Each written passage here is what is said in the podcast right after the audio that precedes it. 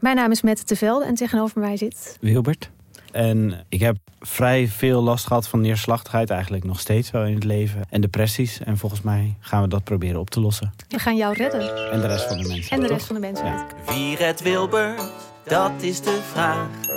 Wie helpt hem bij de kwesties en problemen van vandaag? Luister naar Wie redt Wilbert en de rest van de mensheid. Een podcast van de VPRO voor NPO Luister. Dit is Taylor's Era. Annelot Prins en ik, Sophie Rutte-Frans, vertellen je in deze podcast wekelijks alles wat je moet weten over de allergrootste popster van dit moment, Taylor Swift. We bereiden je voor op de Eras Tour, bellen met Swifties voor live concertverslagen. Doorgronden de roddels en geruchten en proberen het fenomeen Taylor Swift beter te begrijpen. Maar we brengen natuurlijk vooral een ode aan onze favoriete popster. Are you ready for it? Luister nu naar Taylor's Era op Spotify en Podimo. See you there. Dag honingballen en ander gespuis. Welkom bij Damn Honey.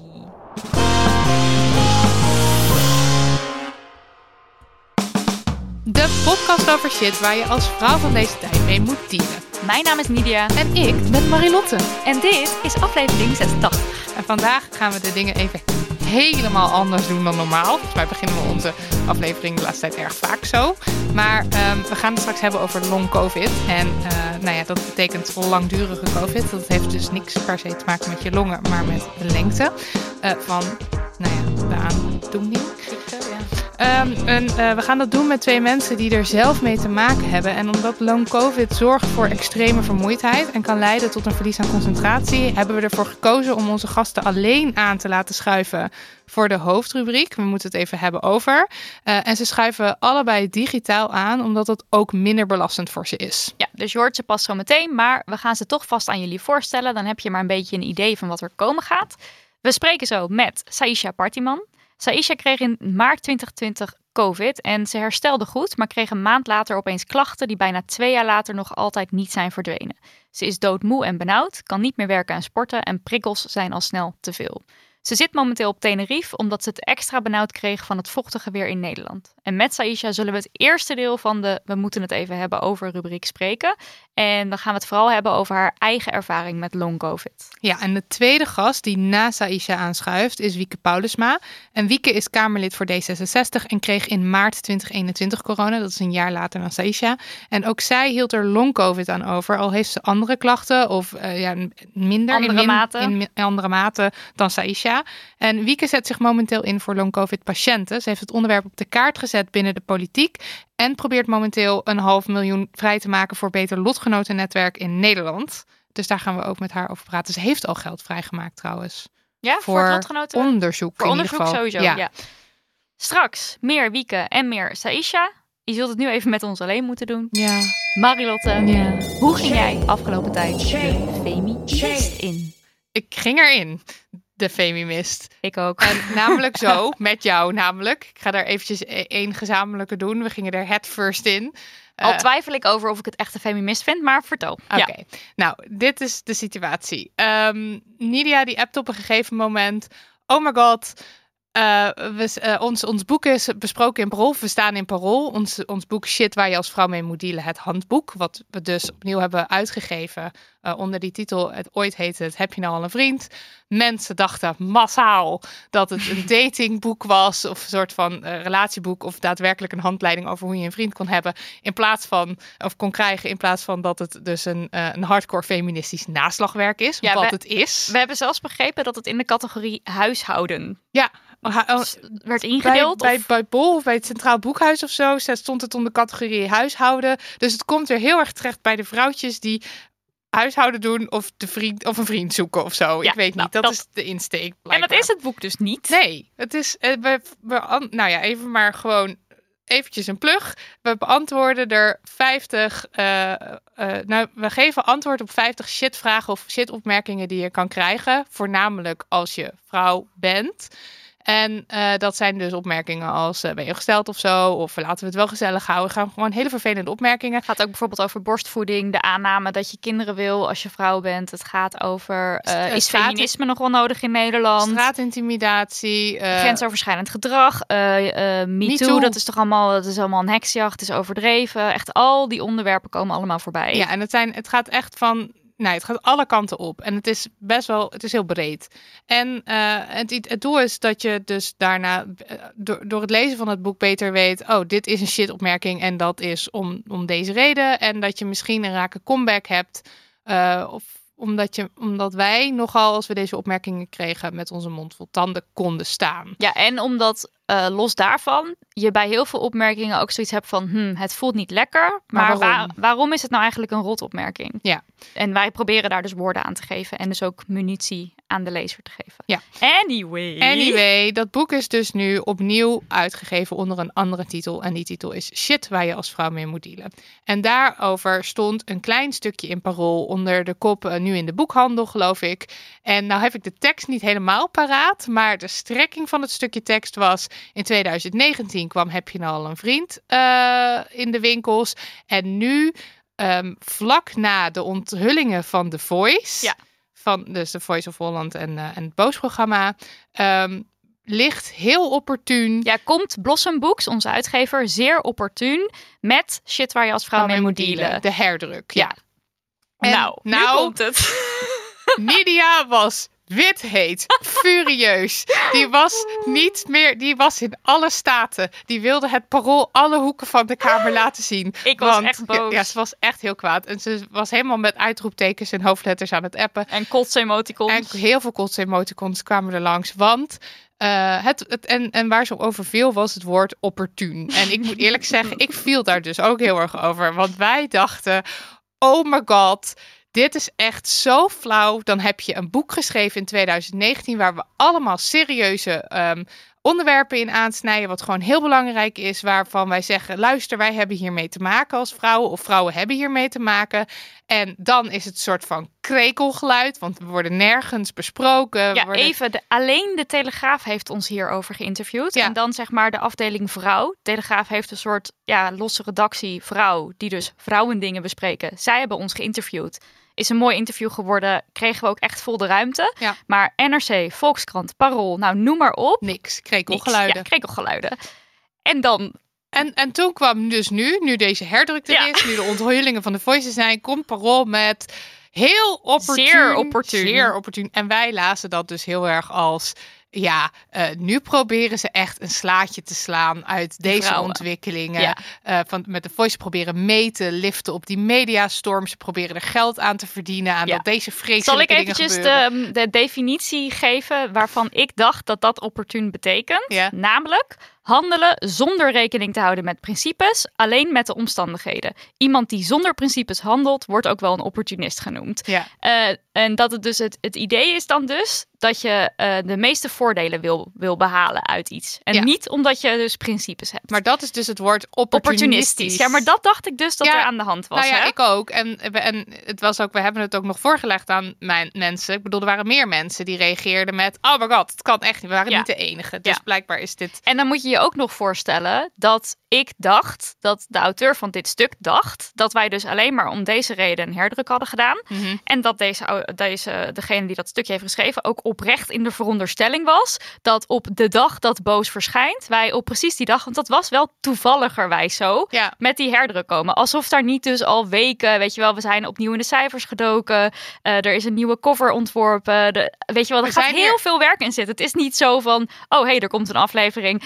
En, Dus en daarbovenop, er zijn papiertekorten in de, in de boekenwereld. ook nog, ja. Dus je moet echt maanden van tevoren al bedenken: hier moet een herdruk van komen. En die moet over acht maanden. Maar ik denk dat als je di- uitkomen. al dit allemaal hoort en nu nog even meegaat in dat je denkt dat dit allemaal echt zo waar is. Dat en je dat misschien dit dan een- ook wel. Maar ik denk dat mijn feminist hier is dat ik dacht: daar zit gewoon zo'n zo'n zo'n vent, zo'n haatdragende vent. Die feministen haat. Die feministen haat, die zit hier zo te typen. Oh, wat een opportun, opportunistische vrouwtje. dat is mijn feminist. Het is niet per se. bedoel, je kan natuurlijk een fout maken in wat je, wat je denkt dat opportun betekent. Moeten we dat even uitleggen? wat opportun, Opportun. betekent. Ja. Ik vraag me echt af hoeveel mensen dit weten. We moeten misschien een polletje maken in Ja. de story. Opportun betekent gewoon letterlijk... hey, wat handig. Ja. hey, wat, Ja. ha- wat handig dat dit boek er is. Na die onthullingen, nu we de hele tijd praten over Ja, dat- grensoverschrijdend gedrag... is het vet handig dat dit boek nu in de winkel ligt. En dan kan, Oh je daarmee, dan kan je dat boek kopen en dan kan je daarover lezen. En dan kan je denken, jeetje, ja, ik heb hier ook mee te maken. Of nu kan ik dit zeggen. Of dit is ook een shitopmerking. Dus het is gewoon handig. Of Betekent iets handig. van pas komt. Of geschikt is. Dat is wat het be- gelegen komend. Nou, gelukkig... Aan de orde zijnde. Doelmatig. Ah, Oké, Gelukkig waren er een aantal oplettende volgers die... Nou, eh, oplettende volgers, literaire wonders. ja, dat is waar. Namelijk Emma Curvers en Hannah Barefoot Ja. waren degene die, onze, die in onze DM sliden echt heel erg lief en erg zo van... Ja, ik wil niet te veel, eh Hey, maar eh, misschien eh, jullie- ja. Echt erg fantastisch. Maar daardoor deed ik, dacht ik ook van... Misschien moet je wel ook echt een heel talig mens zijn om deze betekenis van het woord opportun te Nou, weet ik niet. Ik ben dus nu echt heel benieuwd hoe eh, luisteraars eh, het woord opportun dachten wat, dat het was. En, en, en, en nou ja, ik ben gewoon heel benieuwd wat iedereen denkt. Ja. Maar eh, ja, dit was dus mijn feminist. En ik geloof ook jouw feminist. Toch Zag jij een vrouw zo heel opportun Nee, ik zag, niet, ik zag niet een vrouw voor me, maar dat ik heel erg boos word omdat ik denk dat een woord een andere betekenis heeft. Ja, dat kan ik, want, want ervan uitgaande dat ik oprecht dacht dat dat de betekenis was, is het ook heel logisch dat ik daar heel boos van word. Tuurlijk, maar dat, Ja. dat vind ik ook niet een feminist. Nee, de feminist is dan dus aanname dat het een man is. Ja, en Dat meteen. en dat hij dus vrouw en dat hij dus feministen haat. Ah, ja. ja. Ja. Nou ja, het is denk ik ook wel deels mijn feminist hoor. Maar ik heb nog een feminist. Ik heb ook gewoon nog een eigen feminist. Kom maar door. Nou, we hadden een interview gedaan, mochten we teruglezen. En ehm, toen zag ik dat ze alleen onze voornamen hadden gebruikt. En toen dacht ik al, dat is eigenlijk niet oké. want ik vind dat we ook met achternaam genoemd moeten worden. Maar hadden ze alleen wel... Ze hebben onze hele namen wel een keer gebruikt, toch? nee, En nooit? nee.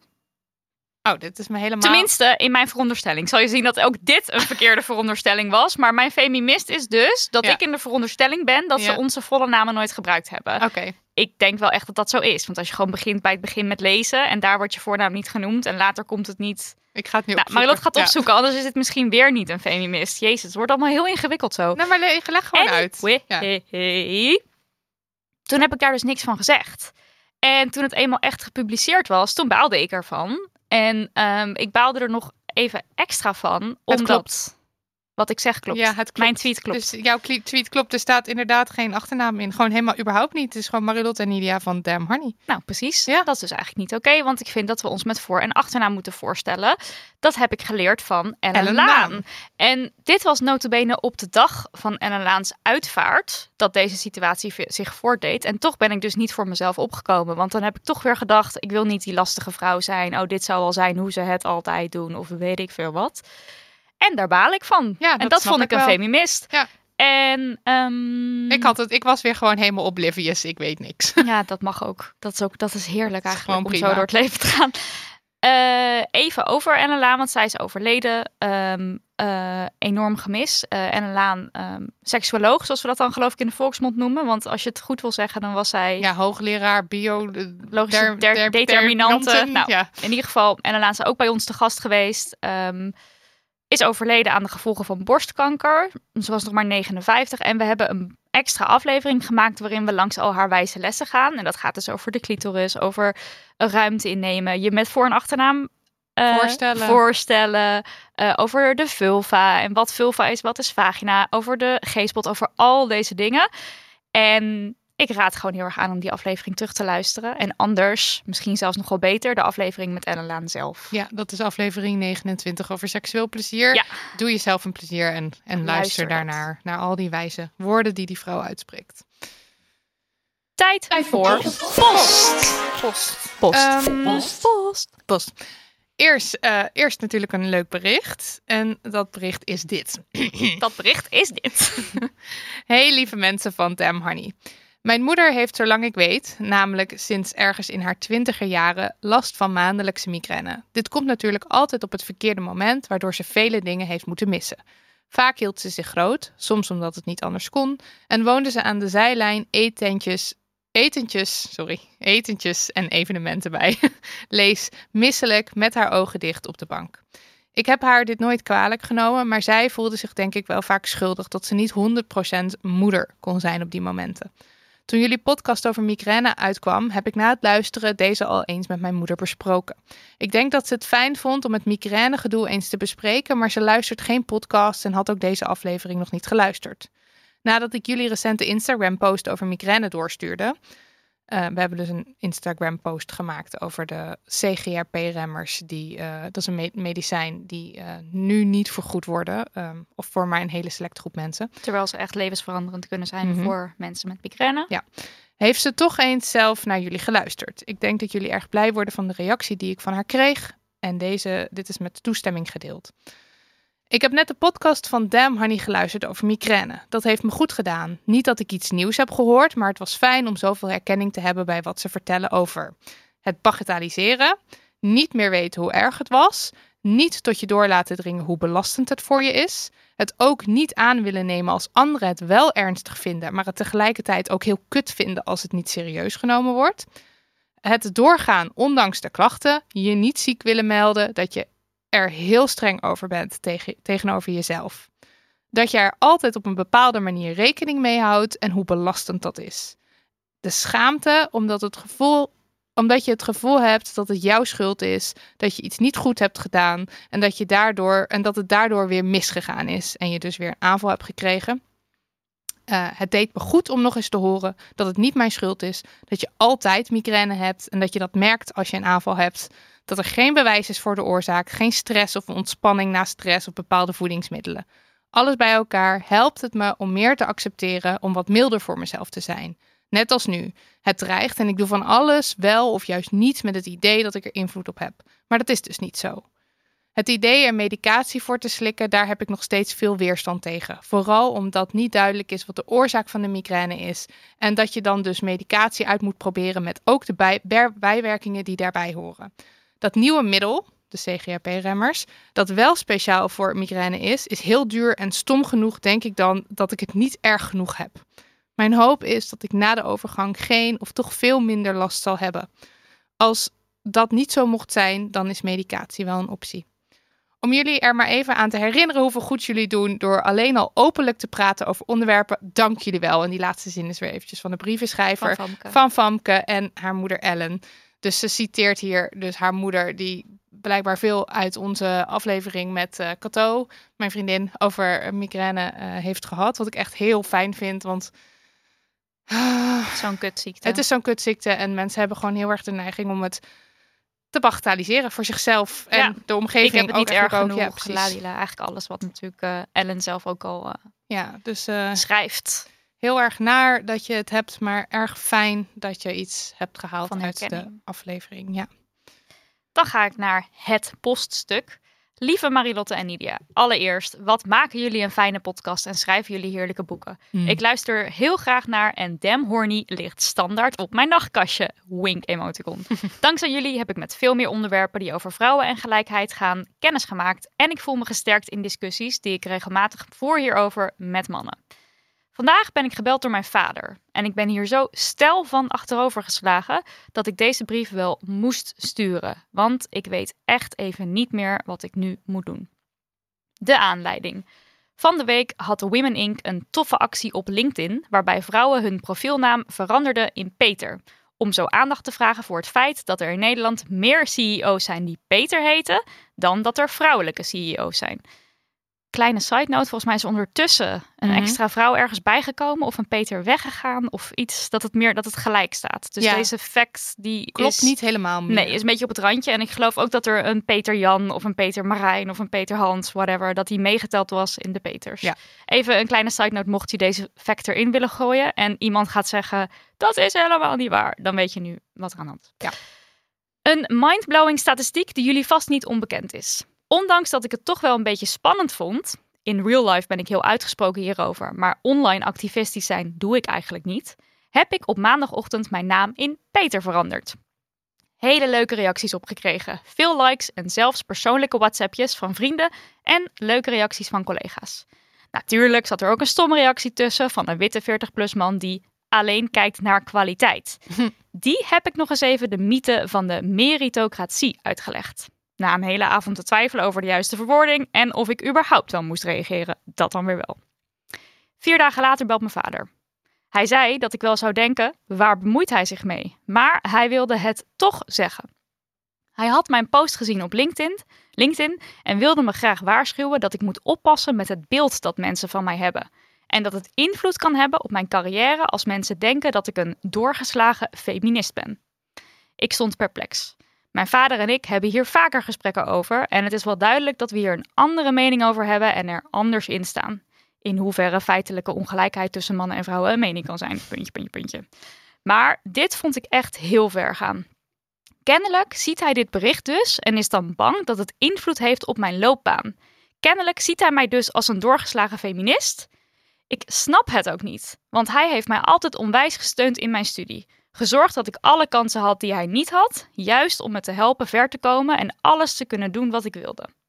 Ik heb nooit het gevoel gehad dat ik iets niet zou kunnen of mogen, zeker niet omdat ik een vrouw zou zijn. En nu ik eenmaal een diploma heb en een leuke baan met toekomstperspectief, begint hij opeens te praten over wanneer ik kinderen wil en of ik dan niet minder moet gaan werken. Hè? Wat wil je nou? Nou goed. Ik heb hem gezegd dat ik het waardeerde dat hij zich zorgen om me maakte, maar dat ik dit op mijn eigen manier aanpak. En ergens in mijn hoofd trok ik de conclusie: hier kunnen we dus kennelijk niet eens worden en niet over praten, terwijl ik dat graag zou willen. Hebben jullie deze ervaring ook met vaders? En hoe probeer je hen te vertellen dat het niet doorgeslagen is? Of accepteer je op een gegeven moment maar dat sommige mensen niet meer te veranderen zijn? It makes me sad. Ik hou heel veel van mijn vader, maar dit doet pijn. Ben benieuwd wat jullie reactie hierop is en of jullie advies hebben hoe ik dit beter bespreekbaar kan maken. Groetjes en liefs, Willemijn. Ik moest eens even googlen wat een meritocratie, meritocratie is. Maar dat is dus het idee uh, dat, dat ik citeer gewoon even Wikipedia. Het is een maatschappijmodel waarin de sociaal-economische positie van elk individu is gebaseerd op zijn of haar verdiensten, meritus. Hierbij gaat het dus niet direct om de aanleg die men heeft, maar wat men met de aanleg doet. Andere factoren, zoals afkomst, grond of geldbezit, ras. Ik weet eigenlijk niet of ras nou wel of niet een goed woord is, maar. Uh, en geslacht mogen er in principe geen rol bij spelen. Kortom, een meritocratie is een samenleving waarin individuen een positie innemen op basis van hun eigen capaciteiten en kennis en niet via geboorte, huwelijk of traditie. Ja, volgens mij is dit uh, ook binnen de VVD en de, de neoliberale samenleving. Gewoon hard werken. en als je, ja, als je hard werkt, dan kom je er wel. En iedereen heeft in principe, uh, heeft, gaan ze ervan uit dat iedereen dezelfde kansen heeft. En, ja, en, dit is ook natuurlijk het idee van, oh, maar ik als vrouw sta toch ook op deze positie. Of ik als man van kleur, als vrouw van kleur of whatever. Dat je dus zegt van, ik, het is mij ook gelukt. Dus als je maar hard genoeg werkt, dan kan jij het, ook. ook. Ja. Dus het Terwijl als je naar de cijfers kijkt, zie je gewoon onwijs grote verschillen. En het is ook heel erg uh, uh, zeggen, je moet niet zo in de slachtofferrol kruipen als jij zegt, maar ik heb het, ik heb het, ik heb serieus tegenslagen omdat, weet ik veel, mijn naam niet oer-Hollands klinkt en ik daarom dus niet word aangenomen of uitgenodigd voor een sollicitatiegesprek of zo. Want dan, ja, doe je het eigenlijk zelf en doe je het jezelf aan. Ja. Uh, dus de mythe van de meritocratie. We kunnen meritocratie. ons daar meritocratie. Daar kunnen we ons bij aansluiten dat wij ook zeker vinden dat dat een mythe is, want het gaat. Het is gewoon niet zo dat iedereen gelijke kans heeft. Maar back naar mannen die zeggen: pas je wel op dat je niet een doorgeslagen feminist bent. Ja, uh, ik las deze brief en toen dacht ik: oh mijn god, ik had hem kunnen schrijven. Hij is Ja. voor mij uh, heel herkenbaar, want ook ik heb een persoon in mijn leven. Ik zal er verder niet veel over uitweiden uh, wie, dat of dan wat, is. maar- Um, maar in mijn directe omgeving die, uh, die ook zo is. En uh, het gesprek ho hoeft maar een vleugje van feminisme in zich te hebben. Of daar gaan we al, want dan is het vaak ja, maar mannen dit. Of Die hebben daar ook last van. Ja. Of die hebben weer, eh, die, die worden meer dakloos of zo. Ja, precies. Of uh, bij, nou ja, bij het woord patriarchaat uh, krijgt deze persoon al bijna een beroerte. maar ja, dat is best, best intens eigenlijk. Want dan kan ik dus niet um, een gesprek voeren. Omdat hij zich vaak ook altijd aangevallen voelt en uh, niet luistert. En stelt geen vragen ook, zeg maar inhoudelijk. Betrekt vaak de dingen heel erg op zichzelf. Um, ja, en dat is, ik vind dat dus heel erg lastig, omdat uh, een groot deel van waar, waar die dus eigenlijk niet over kan praten, is wie jij bent. Is wie ik ben en is 100% van mijn werk. Ja, het is natuurlijk ook wel weer wat anders misschien als je een keer iets feministisch uit op, op de socials versus bij jou is het natuurlijk, jij je draagt feminisme in alles uit wat je doet. Ja, precies. Dus ik kan ook, zeg maar, van ongeveer elk gespreksonderwerp kan ik op een gegeven moment soort van, ja, maar wist je dat? Weet je wel, dat zou kunnen. Ja, plus als jij het over je werk hebt, hebt, dan gaat het over. We hadden laatst in de podcast iemand die kan vertellen Ja. over de loonkloof. De loonkloof, Ja. bestaat niet. Ja, precies. Dat. Of eh, we, hadden, we hadden een aflevering over poepen, want dat heeft meer te maken met het patriarchaat dan je denkt. Bla, dat zeg maar. Ja. dus, dus dat. Wel vervelend als je zo re- moet reageren de hele tijd en het op jezelf moet betrekken. Maar dit is Ja. zeker niet iets wat weinig voorkomt, heb ik het gevoel. Nee, dat denk ik ook niet. En eh, ja, nou ja, de briefschrijver zegt ook al mannen. Ja, ik denk, de, ik de- heb het gevoel dat, dat daar wel dat, ja, die conclusie misschien wel te trekken is. Maar, Maar is het ook zo in jouw geval dat deze persoon denkt: oh mijn god, Marilotte die is dus die uit zich als doorgeslagen feminist en dit gaat slecht voor haar zijn of Ja, zo? Eigenlijk was de, wat de vader van eh eh, Willemijn ook. eh, Ja, nee, en ik weet dat dat is zeker aan de hand. En ik weet ook dat het uit liefde voortkomt. Dat hij maakt zich zorgen en hij is bang dat ik vijanden maak of zo als feminist. Ja, dat heeft, dat heeft Willemijn dus blijkbaar ook. Dat je dan je niet dezelf, die, jezelf te veel moet profileren als doorgeslagen femi- feminist. Want wat zullen de mensen wel niet denken? Ik vraag me ook af als dus het aanpassen van je LinkedIn-naam, omdat Women Inc. een actie voert. En trouwens erg goede en leuke actie hoor. Maar als je dan al een doorgeslagen feminist bent. Maar ik heb het idee dat het meer was over de, die reactie op die meritocratie. Dat, want vier Oh, dagen oké. later Oh, belde ja, ja, haar vader. Oké, Dus ik denk Sorry, dat heb ik gewoon- dan even niet goed Dat eh, heeft hij gele- gelezen, en hij dacht, oké, maar dit eh, hier... eh, En vanaf daar is het dan dus de doorgeslagen feminist. Ja, dus, dus ik denk, nou ja, en, en ja, dat is toch zorgen maken. Want het is toch gewoon heel erg van, oh nee, ze is feminist. En, en ook nu uitgesproken en dit gaat helemaal mis. Hmm. Eh, ja, en ik vind het dan dus zo jammer. En ik lees het ook in de brief, dat, dat er dan dus helemaal geen interesse meer is waarom je dingen doet of zegt. Want het is zeg maar, het, het, het gaat echt alleen maar over eh, hoe andere mensen jou zien. Het is een soort angst van, van oh nee, dit, dit gaat mis of zo. Het, gaat alleen maar Ik over... vind het zo erg eh, spreken voor hoe dan zo'n vader of bij jou zo'n persoon dan denkt over feministen. Ja, want, Want dat als is jij dus dus blijkbaar ja, dan heb jij dus echt het idee van, oh, ehm, als eh, die persoon in mijn omgeving of mijn dochter daar zich zo over uitspreekt, dan kan dat zo erg zijn voor haar carrière. Dat is dus blijkbaar zoiets ergs Ja. om te zijn. Ja. Ja, dat vind ik eigenlijk ook wel echt shocking. Ja. Dat mensen er zoveel, ja, soort walgevoelens eigenlijk bij hebben. Want dat ze echt het idee hebben van, ik moet jou beschermen, want dit gaat helemaal de verkeerde kant op. Ja, en ik, ik, dit is een theorie van mij, maar ik denk dus ook dat het dan nog meespeelt dat dit, dat, omdat ze zich online uitspreekt. eh, ik, ik denk vooral 40-plus mensen denken dan alles wat je op internet zet, dat staat daar voor eeuwig. Dus dan Dat is ben je- dat is gevaarlijk en dat verspreidt zich. Dat is denk ik dan nog erger dan wanneer je dus een gesprek voert. Eh, want dat, is dan, dat blijft dan onder jullie of onder de mensen die er dan zijn. Maar online is het natuurlijk, oh, nou, Willemijn is femi- feminist. Wat vreselijk, doorgeslagen of zo. Snap je wat ik bedoel? Ja, nee, ik snap wel wat je bedoelt. Maar stel, wij komen ooit in de positie dat we mensen kunnen aannemen en kunnen betalen. Eh Ja, dan zijn ze... bet dat nummer één op onze lijst is dat je een doorgeslagen feminist bent. En wij zijn heus niet, kijk, wij doen alles met feminisme. Maar er zijn genoeg mensen die feministen in hun bedrijf willen. Ja, dat lijkt me wel. Maar Maar het is het- heel raar om te denken dat het bij voorbaat al je carrières gaat. Dat is heel gek. Maar ja, maar, ja, nee, nou ja ik ben dus ook al een beetje gewend aan dat dit dus soort van het uitgangspunt is van de persoon. Of van in dit geval de vader van Willemijn. eh, dat, dat, dat feminist zijn dus iets vreselijks is. Dat is, Ja. dat is echt ongeveer... En zeker een doorgeslagen feminist, dat is gewoon echt heel erg. Daar moet je voor hoeden dat andere mensen daarachter komen. Ja. Ja, en ja, ja, nou ja. Ik heb zelf trouwens geen oplossing of zo, want ik, ik struggle hier enorm mee. Eh, als ik nu in een gesprek zit met de persoon in kwestie, dan zit ik altijd van, nou, wat een heerlijke soep. En ja, gaat god, gewoon ja, eromheen. ik ben eh, aan het winterzwemmen Lekker nu. weer, hè, en, buiten. Ja, dat. Want ja, ik, en, en ik, vind, ik vind het echt heel lastig, omdat ik dus, nou ja, laten we zeggen, 80% van mezelf eigenlijk gewoon niet meer, daar, ik, kan, ik kan gewoon niet meer goed praten eigenlijk. Nee, je kan niet je volledige zelf zijn. Nee, en, en nou ja, het doet je, de, komt de relatie tussen mij en die persoon. Niet en ook niet tussen, tussen Willemijn en haar vader. Komt niet echt ten goede. Want je kan gewoon niet. Je kan niet meer inhoudelijk een gesprek voeren. Omdat je het gevoel hebt dat je al bij voorbaat de, de boel moet sussen of zo. Ja, dat is toch ook gewoon een heel pijnlijke situatie. Dat is een hele pijnlijke Je zou situatie. toch willen dat iemand denkt van... oh wow, mijn dochter die spreekt zich uit over onrecht in de wereld. Dat is toppie. Ga vooral nog een keer online op LinkedIn dit zetten, Willemijn. Dat is wat je hoopt dat een vader zou doen. Ja, en dat is dus niet aan de hand, want hij maakt zich meer toch meer zorgen over. Het beeld dat mensen van haar Ja, hebben. en dan dus ook, weet ik veel, hoe, hoe dan mensen erover moeten denken en wat voor effect dat dan gaat hebben op jouw leven straks. Dat dat nadelig gaat werken. Feminist moet je niet zijn. Ja, ik, ik denk dat. het echt heel eh, intens eh, verdrietig eigenlijk... dat mensen zo reageren hierop. Ja, en, en, en, en het toont ook maar weer aan dat we ook gewoon ja, nog een hoop werk te doen hebben. Want zolang doorgeslagen feministen dus als iets worden gezien wat, wat Een gruwel. Ja, dan eh, nou, hebben ze gewoon veel werk aan de win- winkel. Ik denk dat het belangrijkste is om je te realiseren dat jij iemand niet gaat veranderen waarschijnlijk. Je moet denk ik gewoon goed inchecken bij jezelf. Heb je energie vandaag of niet om de discussie aan te gaan?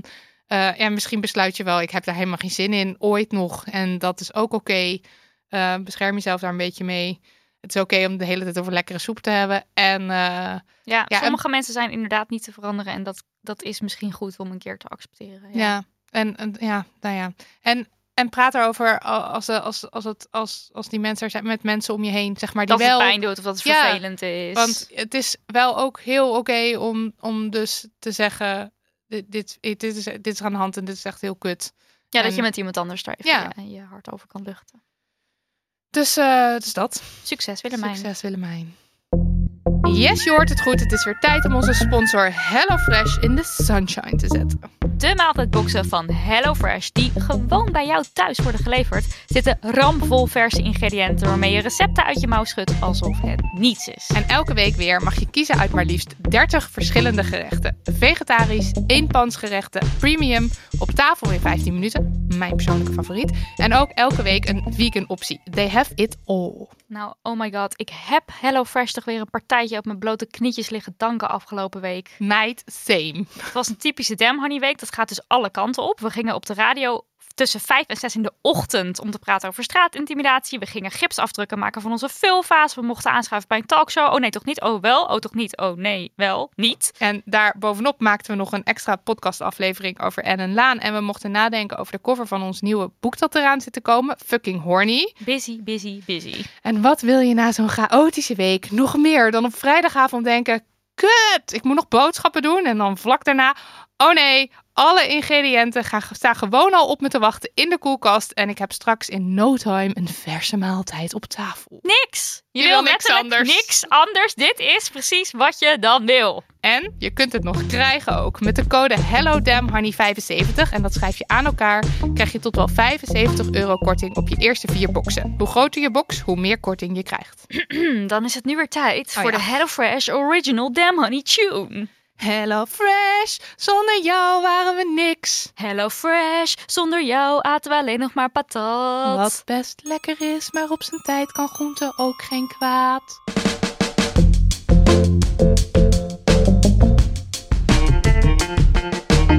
We moeten het even hebben over long-covid. En voor we hier induiken, meteen een disclaimer. We zijn geen artsen, zoals jullie waarschijnlijk wel weten.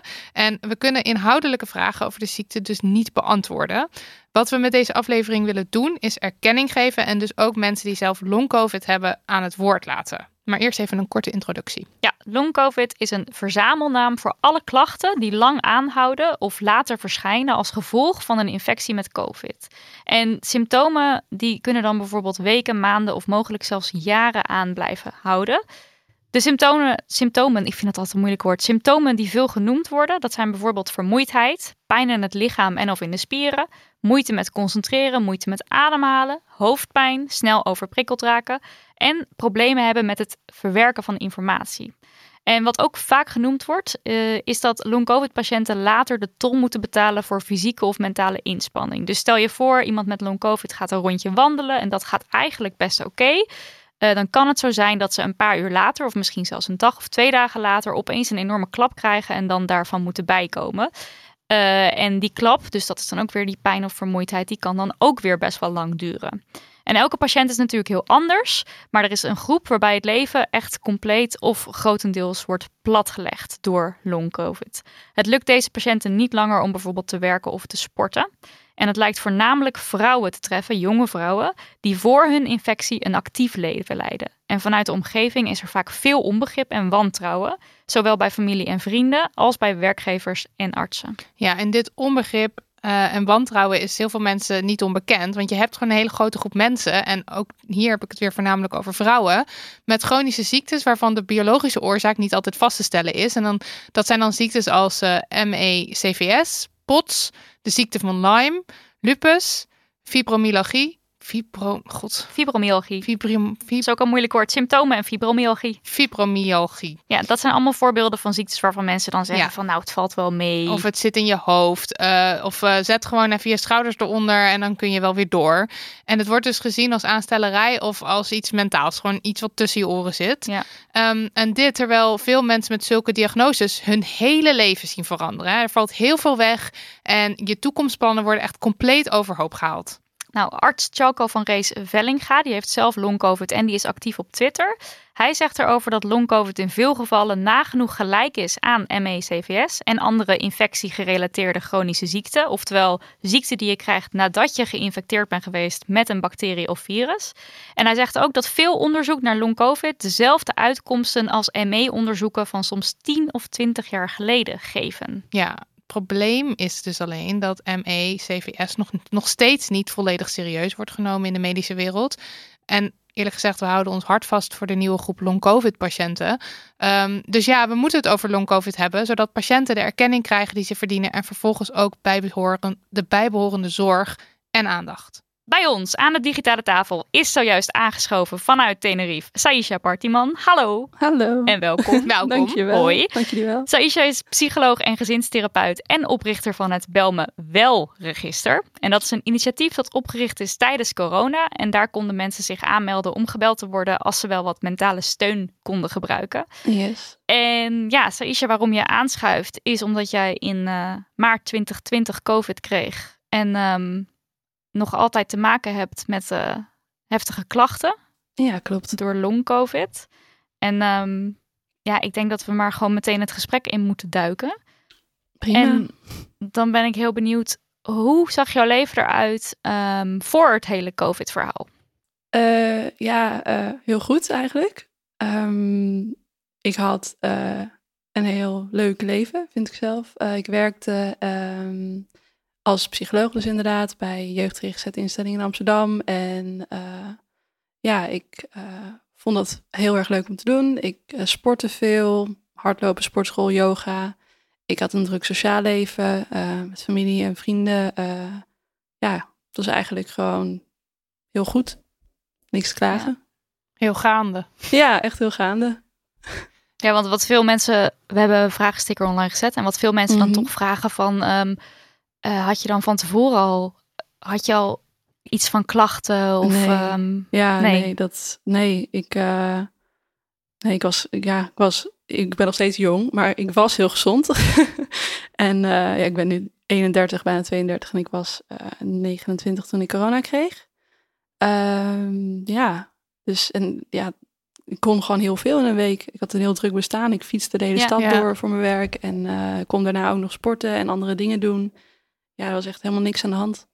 Ja, Ja. geen veldje aan de lucht. Nee, En, en toen kreeg je in maart 2020 kreeg je COVID. ja, klopt. En, en welke klachten had je toen? Ehm, ik was eh, benauwd, heel moe. Ik had ook, eh, na de avond ervoor ging ik hardlopen nog. En toen kreeg ik gelijk echt verschrikkelijke spierpijn. Toen dacht ik al, wat is aan de hand? En eh, de volgende dag had ik heel veel pijn in mijn hele lichaam. En toen dacht ik, dit is niet goed. En ik was bij mijn ouders en we waren eigenlijk met z'n drieën ziek. En ja, vanaf toen eh, ben ik een week of vijf denk ik ziek geweest. En ik was benauwd, moe, hoofdpijn. Maar verder, het viel eigenlijk wel mee. Ik dacht, nou ja, weet je, als dit het is, prima. Dan heb ik het nu gehad en dan kan ik daarna weer gewoon verder met mijn leven. Mhm. Dus ehm, ja, het, het, het was relatief mild. Ja. En het herstel? ja, dat leek dus daarna wel oké te zijn. Ik werd half maart ziek en toen eh, zo tegen eind april kon ik gewoon weer volledig aan het werk. Dat was, ja, dat, dat, eh, dat ging eigenlijk echt prima. En toen heb ik dus ook dat Bel me wel register opgezet. Dat heb ik bedacht terwijl ik ziek was. En toen dacht ik, nou oké, top. Als ik beter ben, dan kan ik dat gaan doen. En dat is superleuk. Mhm. En dat ging ook allemaal. En eh, dat heb ik denk ik allebei, ja, werken en dat Bel me wel heb ik anderhalve maand klachtenvrij, zeg maar, kunnen doen. En toen eh, in juni begonnen de klachten ineens weer te komen. En werd ik ineens weer benauwd. Was ik heel moe, had ik allemaal rare tinteling in mijn lijf. was ik na inspanning helemaal kapot. En dacht ik, ja, wat is hier nou weer aan de hand? Weer tests gedaan. Of tenminste, toen mocht je laten testen. Dat mocht daarvoor niet. Eh, maar ja, negatief. Dus eh, nou, maar wat meer rust nemen. Kijken of dat hielp. Maar toen werd het eigenlijk steeds weer erger. Dus eigenlijk is er een soort tussenperiode geweest, kort, waarin eigenlijk de dingen er best wel Ja, het ging super goed. rooskleurig Ik uitzagen. was weer ja. volledig aan het werk en ik deed dat dan wel gisteren naast. En ik was weer aan het sporten en ik, ik, ik deed gewoon weer ja, mijn normale leven. En eh, Helemaal Het het leven terug goed. van, Ja. van voor de eerste COVID. ja, ja, Ja, en wat mensen volgens mij ook wel denken is dat eh, mensen met long-covid ook eh, heel heftige corona eh eh nee, het is hebben de gehad, grootste maar dat is ook groep niet. van de long-covid-patiënten heeft echt een milde infectie doorgemaakt. Dus Ja. Hm. een beetje net ja, dus ook ik. echt een misverstand. Ja, en niet iedereen hoor. Er zijn ook mensen die wel flink ziek zijn geweest, maar eh, en echt een hele grote groep ook niet. En die, dat is gewoon even ziek geweest, weer beter Ja. geworden. En daarna ja, en soms weer. blijven mensen ook gewoon ziek hoor. Ik bedoel, dat, dat weer beter worden, dat heeft niet iedereen eh, gehad. Dat was eerst Hm. ook iets waardoor ik dacht, dit kan toch niet, dit is echt heel raar, wat is er mis met mij, klopt dit wel? Eh, Ja, maar ja. Ik, ja, inmiddels, met de kennis van nu, weten we dat dat heel veel voorkomt. En dat hoorde ik op een Mhm. gegeven moment ook wel van het ziekenhuis, van daar ben je niet de enige in. Er, hebben, is een groep mensen die dit heeft en een groep mensen die gewoon ziek blijft vanaf het begin. Dus dat Mm, eh, ja. ja, kan allebei. Verschilt.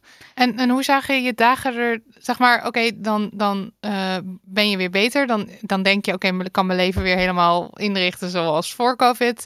En dan krijg je klachten. Wat is dan het eerste, wat is wat je deed? Hoe zagen de dagen eruit? Ehm, ja, het is heel raar.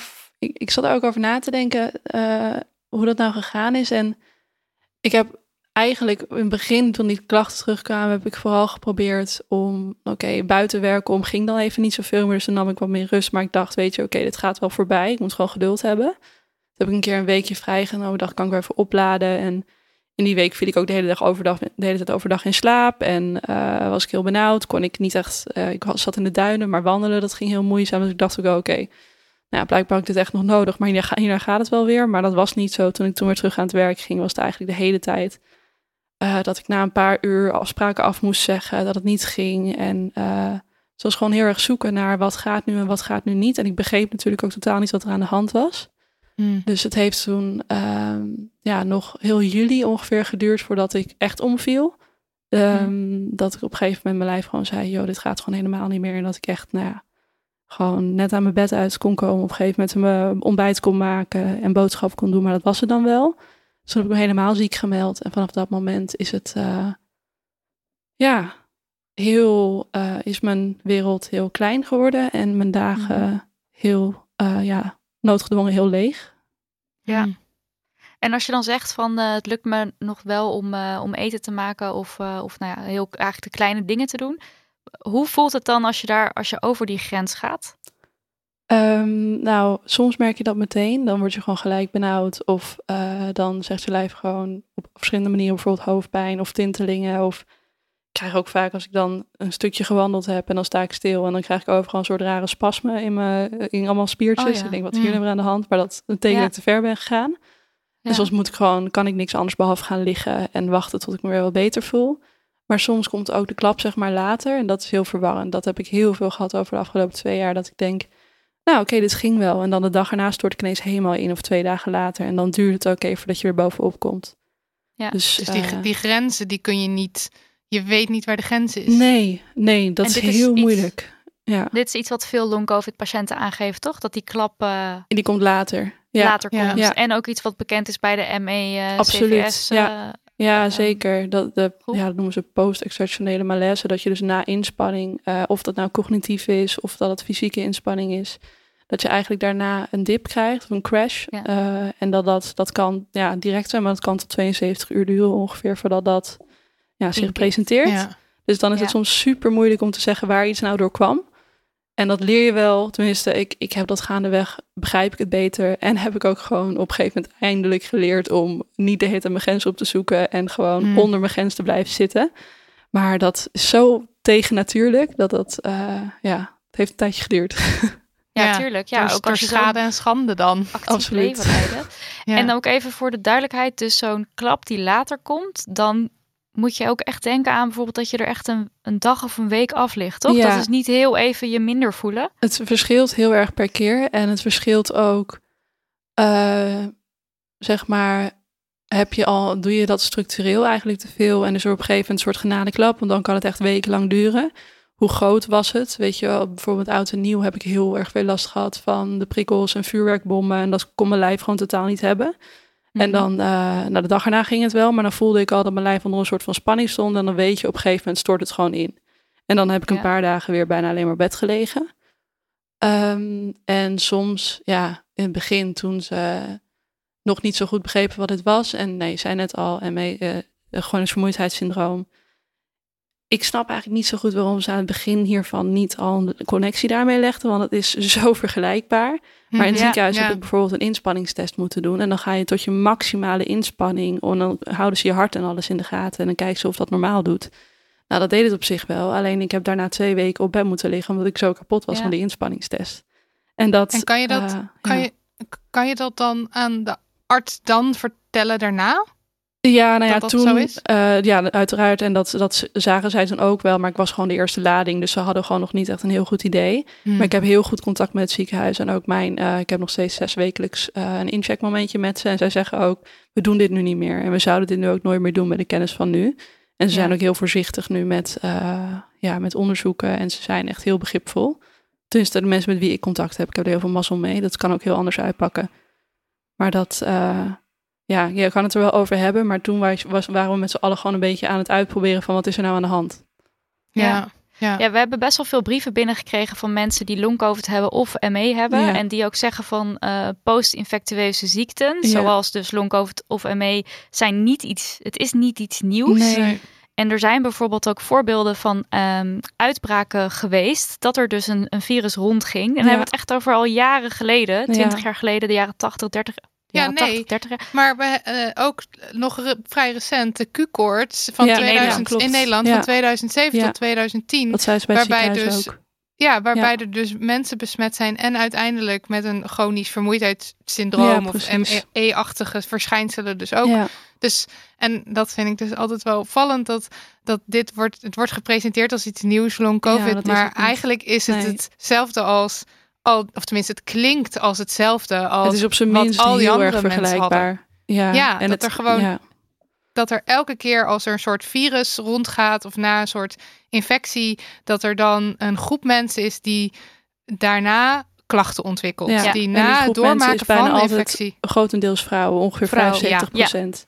Ja, en het kan tot vijf jaar duren of langer voordat er een diagnose wordt gesteld. En dat is gewoon Precies. heel erg ja, schadelijk. Want hoe eerder je ingrijpt, dat is wel bekend bij CVS bijvoorbeeld, hoe eh, groter het behandelresultaat nog is.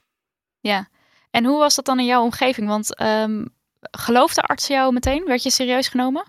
Ehm, nee, Eh, mijn huisarts, ja, ik kwam daar en eh, ik legde mijn klachten uit en ik zei zelf wel van, dit is volgens mij nog steeds door COVID, want ik heb geen andere verklaring en eh, het voelt exact hetzelfde. En Ja. nou, de eerste vraag is, heb je een burn-out? Eh, heb je stress? La, la, la. Al dat riedeltje. Nou, ik ben psycholoog en ik weet wat een burn-out is. Ik heb er zelf wel eens tegen aangezeten. Toen kon ik het prima herkennen. Ben ik eh, minder gaan werken? Heb ik aan de bel getrokken? Al die dingen. Dus ik zei van, dat is het niet. Dat weet ik heel erg zeker. Dus ik Ja. zat daar gelukkig heel rustig met... Ik, ik, ik wist dat het ging komen.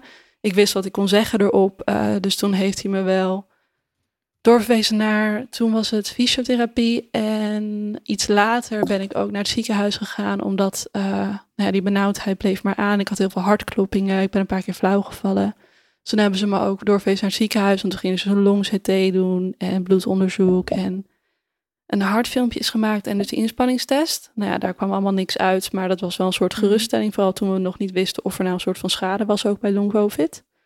En ehm, dus toen nou, werd het wel serieus genomen. Maar ja, wel met een soort ondertoon van het zal allemaal wel. En dat heb ik wel op Ja. veel plekken ook teruggekregen. Eh, De eerste bedrijfsarts met wie ik sprak, eh, zei, ook al was dat maanden verder en wisten we toen dat veel meer mensen dit hadden, zei, nou, dit kan helemaal niet, dit eh, kan niet na een griepje. Toen dacht ik echt, nou laat maar. Dus dat gesprek opgehangen, mijn manager gebeld, die fantastisch is. En die zei, nou we hebben net een nieuwe bedrijfsarts, ga maar bij hem. En die is gelukkig, Gelukkig. fantastisch en heel begripvol. Ehm, dus ik heb mazzel wat dat betreft. Ja. Mijn Ja. werk is begripvol. Ik heb uiteindelijk fijne hulpverleners gevonden. Het ziekenhuis, weet je, die eh, heeft kunnen zien van oké, eerst deden we dingen die zijn niet helpend geweest. Nu kijken we er zo naar. Maar ik weet dat het voor heel veel mensen ook niet geldt. Ja, want Ja. eh, daar hebben we ook veel berichten dus over binnengekregen. Ja. Dus eh, het idee, het zal wel in je hoofd zitten. En dat Ja. is absoluut niet iets nieuws bij ziektes die vooral vrouwen treffen. En waarbij dus biologisch niet vast te stellen is wat er nou Nee, precies in het lichaam aan de hand heel is. lastig. Ja. Ja. ik heb ook zo, ik, ik, ik hoorde ook dat MS bijvoorbeeld gezien werd als hysterische verlamming. Totdat de CT-scan werd Ja. uitgevonden. En toen was het zo van, wow, er is bewijs voor. Ja. En eigenlijk is dat bij ME, long-covid, ja. ja. het is eigenlijk wachten Precies. Totdat is de wachten artsen- ehm, wel biologisch iets kunnen vinden. En dan, Ja, dan gaat de wereld waarschijnlijk van wow, oh my god. Ja, het is waar. weet Dan gaan ze alsnog Precies, een soort ja, van zeggen dat het waar is. Terwijl, ja, het was Ja. al waar. Het was Ja, al het waar. was al en, waar. en je wordt dus gewoon niet geloofd in wat je zegt. En het idee is, er heerst toch een beetje, of het stigma is toch een beetje, een beetje, het stigma is, het zit tussen je oren, Ja. iedereen is wel eens moe, ja, stel je niet zo stelt je aan, aan. loop een rondje Vondelpark en dan ben Ja. je er wel weer of zo. En dat, dat klopt Ja. gewoon niet. Ja, ik vind Nee, je een van ook- de enge dingen daaraan vind ik ook nog wel dat ik... Nou, het long-covid is super gillig, zeg maar. Ik heb soms hele slechte dagen en ik heb soms goede dagen. En dat is niet dat ik dan ineens weer me gezond voel, maar wel dat ik een rondje kan lopen en denk... hé, hey, ik doe nog een extra rondje Oosterpark, want mijn benen doen normaal en ik ben nog niet Ja. benauwd geworden. En dat ik denk, wat fijn. En dan gaat er in mijn hoofd dus gelijk een soort stemmetje aan dat zegt... ben je wel echt ziek? Ja. Zelfs in mijn Ja. hoofd zit heel erg dat ik... En terwijl ik weet en ik kan het allemaal eh, ja, beredeneren. Ik heb deze kennis, ik snap hoe het werkt. Maar toch zit dat stemmetje ook in mijn hoofd. Dat ik denk, Moet je nagaan. is dit wel echt? Maar Ja. we leven echt in een wereld die jou de hele tijd vertelt: als je ziek bent, moet je beter worden. En als je nog Ja. niet beter bent, dan moet je mee bezig zijn met dat je beter wordt en dat er Ja. verbetering is en het moet Ja. beter, beter en vooruit. Ja, In plaats van. Oh. Oh, oh. Oh, ben je er nog? ja ik ben er nog. Ja, oh, je bent er Oh, nog wel. gelukkig. Ja. Alles is gekoppeld met die iPhone-technologie. Ik werd gebeld Nee, inderdaad, door de maar- Tweede Kamer. Oh, Oh, dat gaat over Wieke Paulusma. Die zeker. Ah, ja. ja, ja. Maar dat maakt niet uit. Laten we verder gaan. Nee, dat het inderdaad dat er een soort progressie in moet zitten. Ja, en dat is bij chronische ziektes eh, anders. Ja, Ja. ja. En hoe, hoe, eh, hoe gaat het mentaal gezien met deze megaklap verwerken? Dat je hele, eh, je hele leven zo anders is. Eh, wisselend. Het is ook heel wisselend geweest. Ehm, over het algemeen voel ik me wel oké. En ik ben gewoon heel dankbaar dat ik bijvoorbeeld in mijn leven al eh, door therapie heen ben gegaan. Dat ik heel fijne mensen om me heen heb. Dat ik, eh, nou ja, ik mediteerde al heel veel. En daar heb ik heel veel aan zelf. Dat Mhm. eh, houdt me heel rustig. En ja, ik zei het al, maar het is echt heel belangrijk. Ik heb echt hele fijne mensen om me heen. En ook een paar lotgenootjes. Nou, die echt, ehm, ja, met wie ik elke dag app en lief en leed eh, deel. Een Mm. meisje, die ken ik al sinds oktober 2020. Eh, via een Facebookgroep toen ontmoet. Want dat is waar eigenlijk voor het eerst mensen met deze klachten zich verzamelden. En waar ik voor het eerst ook over las. En dat ik dacht, ook, zie je wel, het zit echt niet in mijn hoofd. Maar dit is echt Ja. een ding. Mm. En toen plaatste zij daar een oproepje. En eh, sindsdien zijn we met elkaar in contact. En dat is echt een supergoeie vriendin geworden. Dus dat zijn dingen die heel erg helpen. Maar ja, ik heb heel lang heel hard geschopt tegen het idee dat ik eh, zo ziek was. Ja. En ehm, sorry. Ja, Ja. dat is helemaal oké. Ja, je neemt eh, beetje bij beetje neem je iets meer afscheid van dingen. In het begin Ja. denk je nog, nou weet je, geef me nog een paar maanden, dan ben ik er wel weer. Daar heb ik me heel lang aan vastgehouden, dat ik dacht, oké, ehm, ik moet nog uithouden tot ongeveer dan. En dan zal ik wel Ja. weer beter zijn. En elke keer als ik zo'n deadline voor mezelf had gesteld, kwam die en was het helemaal niet beter. Ik ben ook een hele tijd achteruit gegaan, omdat ik structureel te veel bleef doen en mezelf verder uitputten en eh, daarmee de klachten alleen maar erger maakte. Totdat op een gegeven moment ook het ziekenhuis, eh had ik weer eens aan de lijn en zei, een fantastische vrouw die toen eh, drie kwartier om me in heeft gepraat en gezegd, Seesje, je moet stoppen met werken. Seesje, je moet stoppen met werken. Je moet stoppen met werken. Je moet helemaal rust nemen. En toen op een gegeven Ja. moment, ja, toen brak ik. En toen dacht ik, ja, fuck, je hebt gelijk. Maar Ja. ik wil niet. Maar ik moet wel. Maar ik wil Ja. niet. Nee. Want daarmee ja, geef je eigenlijk alles op wat je nog soort van hebt. En ja, wie je bent. En dat is gewoon heel kut. Ja. tuurlijk. En het bizarre is dus dat mensen in de veronderstelling zijn dat mensen dit zouden faken omdat ze dan niet hoeven te werken. Terwijl als je iets nu zou. Als ik nu tegen jou zeg, je mag nu drie weken fulltime gaan werken, dan spring je een gat in de lucht. Ja, ik mis het echt gigantisch. Nou, wat ook Ja. dan wel gisteren. Ik heb dat met zoveel plezier gedaan. Ik vond dat zo leuk Ja. om te doen. Ik bedoel, het feit dat ik, ik werkte gewoon 32 uur per week, maar daarnaast wilde ik nog meer doen, omdat ik mijn werk gewoon zo leuk vind. Ja, en ja. ja. ik zou dolgraag gewoon tijd aan het werk zijn geweest. Ik baal ook, want ja, ik ben psycholoog omdat ik het fijn vind om iets te kunnen doen. Ik vind het fantastisch om met mensen te werken en om eens verder te kunnen helpen ergens mee. En dit is een tijd waarin dat natuurlijk centraal, ja, waarin ik daar heel veel in had kunnen doen. En ja, ik vind het super kut dat dat niet kan. Ja. Tuurlijk, waarom zou inderdaad een groep, een groep mensen die gewoon levens en vitaal en weet ik wat, dit faken? Waarom Ja. zou je Ja, dat? Waarom? Ik, ik heb geen idee. Nee, en ik vind het ook dus heel jammer dat mensen zo denken. En dat Ja. dat dus een opvatting is die we hebben over andere mensen. Ze zullen wel het faken Ja, omdat niet ze ergens willen onderuit werken. willen komen.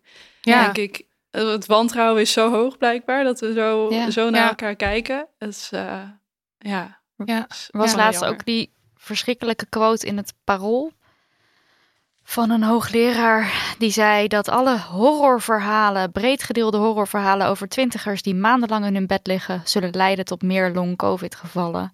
Dus dit was een, ja, dit is echt, nou, En echt. dan, dat, dat- zij suggereert dus echt dat je het jezelf aanpraat door maar genoeg te lezen over mensen die in die situatie zitten of zo. ja. Ik vind dat zo nare. Ik las een goede vergelijking van mensen die zeiden: Het is ook niet zo als we meer over hartaanvallen, over kanker, Ja, over gebroken klopt. botten gaan schrijven. Dan komt het ook echt niet Ja, meer voor. Maar dit, omdat, omdat dit dus niet begrepen wordt, omdat hier dus, Ja. weet ik veel, de, de, We de kunnen het niet zwart op wit niet- krijgen. We kunnen geen cijfertjes aan je geven. We kunnen niet ons bloed laten prikken en laten zien, dit is er mis. Dit dus is dan, het. Nee, dan zal en het dan wel telt niet. het niet. Dan zal het wel in je hoofd zitten. Ja. Ook, al, ook al geef je heel je leven op, Ja. blijkbaar, om maar, om maar onder je werk uit te komen of ja, zo. en Ja. juist dat feit dat we zo weinig weten en dat ik geen idee heb hoe lang ik hier nog mee moet zitten, dat er geen behandeling is, dat het allemaal zo, dat is juist een van de zwaarste dingen hieraan.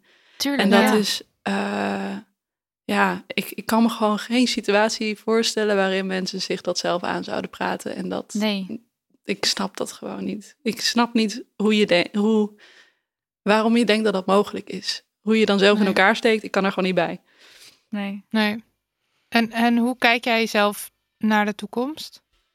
Ehm, eh, ja, die is heel eh, leeg eigenlijk. Ik heb best over nagedacht de afgelopen dagen. En ehm, het is ook een beetje wat ik zei, dat je steeds verder een stukje loslaat. Dus werk en weet ik veel wat. En dat perspectief van, ja, maar dan ben ik weer beter. Ik heb, ben heel lang bezig geweest met een soort planning maken voor de verre toekomst. Wat dan een jaar later was van, nou, dan kunnen dingen wel weer. En dat eh, heeft tot nu toe niet zo uitgepakt. Dus daarom eh, maak ik gewoon niet echt plannen meer. Nee. Niet dat mijn leven helemaal stilstaat hoor. Ik vul het echt nog wel op. Zo, ja, voor zover dat gaat in. En het is echt niet alleen maar misère. Maar ehm, het helpt niet. Het helpt mij niet om plannen te maken. Want ik stel mezelf onrealistische doelen en ik stel mezelf teleur. Dus het is nu een ja. soort van, oké, ik hoop dat ik eh, dit jaar voorzichtig iets kan opbouwen in werk. Dat hoop ik. Ja. Dat is een beetje mijn doel. Ja. Ja. En er was ook iemand die vroeg: Heb je do's en don'ts? Ik denk dat dat iemand was die zelf ook long-covid heeft. Ehm, dus do's en don'ts voor het omgaan ermee dan. Ja, en misschien ook van dat je hebt gemerkt van als ik dit of dat doe, dat werkt juist heel erg niet. Ehm, ja, nou ja, wat mij uiteindelijk wel echt heel veel, zeg maar, ik heb wel baat gehad bij ergotherapie. Ehm, ik had een hele fijne ergotherapeut die me echt, ja, samen met dus die fysio van het ziekenhuis met wie ik belcontact heb, die twee hebben me echt eh, met de neus op de feiten gedrukt dat ik meer rust moet nemen en dus ook mijn Mhm. dagen in rust op moet delen. Dus van rustmoment naar rustmoment. Ook op momenten dat je nog niet denkt van nou, eh, ik voel me super slecht, gewoon rusten. Dus ik, ehm, ja, ik lig vier keer per dag denk ik op bed om gewoon zonder schermen. Ik doe dan heel veel yoga nidra, dat is gewoon een soort body scan plus, eh, om dan echt alleen maar te ontspannen. Mhm. En ehm, ik heb veel meer om hulp leren vragen. Dus eh, dat is heel fijn. Ik deel ook heel veel. Het is moeilijk om echt te delen hoe het met je gaat en dat te blijven delen. Want ja, ik voel me snel een last naar mensen toe dan. Want ja, ik ben nu al bijna twee jaar ziek en het is nog steeds hetzelfde verhaal. En ben gewoon heel vaak niet zo vrolijk. En mijn dagen zijn niet gewoon niet zo boeiend. Maar dat betekent niet dat uh, je moet stoppen met dat delen. Want binnenhouden is gewoon heel kut. En dat helpt niet. En dan voel je je alleen en uh, dan wordt het gewoon zwaarder.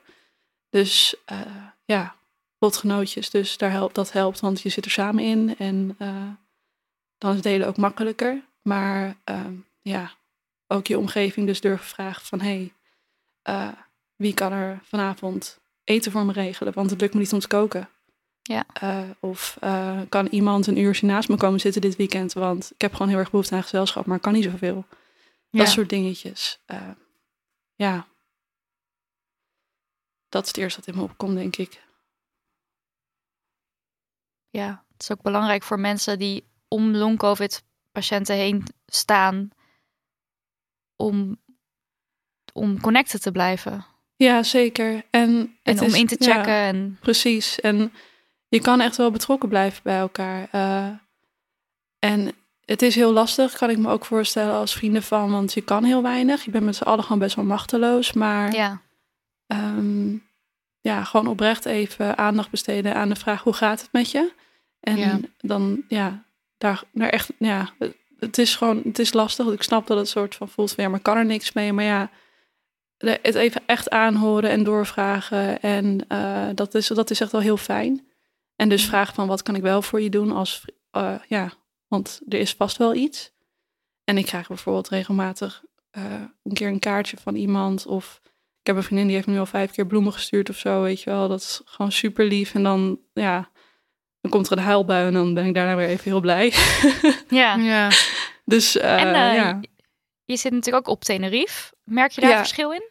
Ja, nou, vorige winter was één grote terugval voor mij. Eh, toen waren mijn klachten echt op een, op een, ja, een heel hoog niveau, zeg maar, mijn klachten.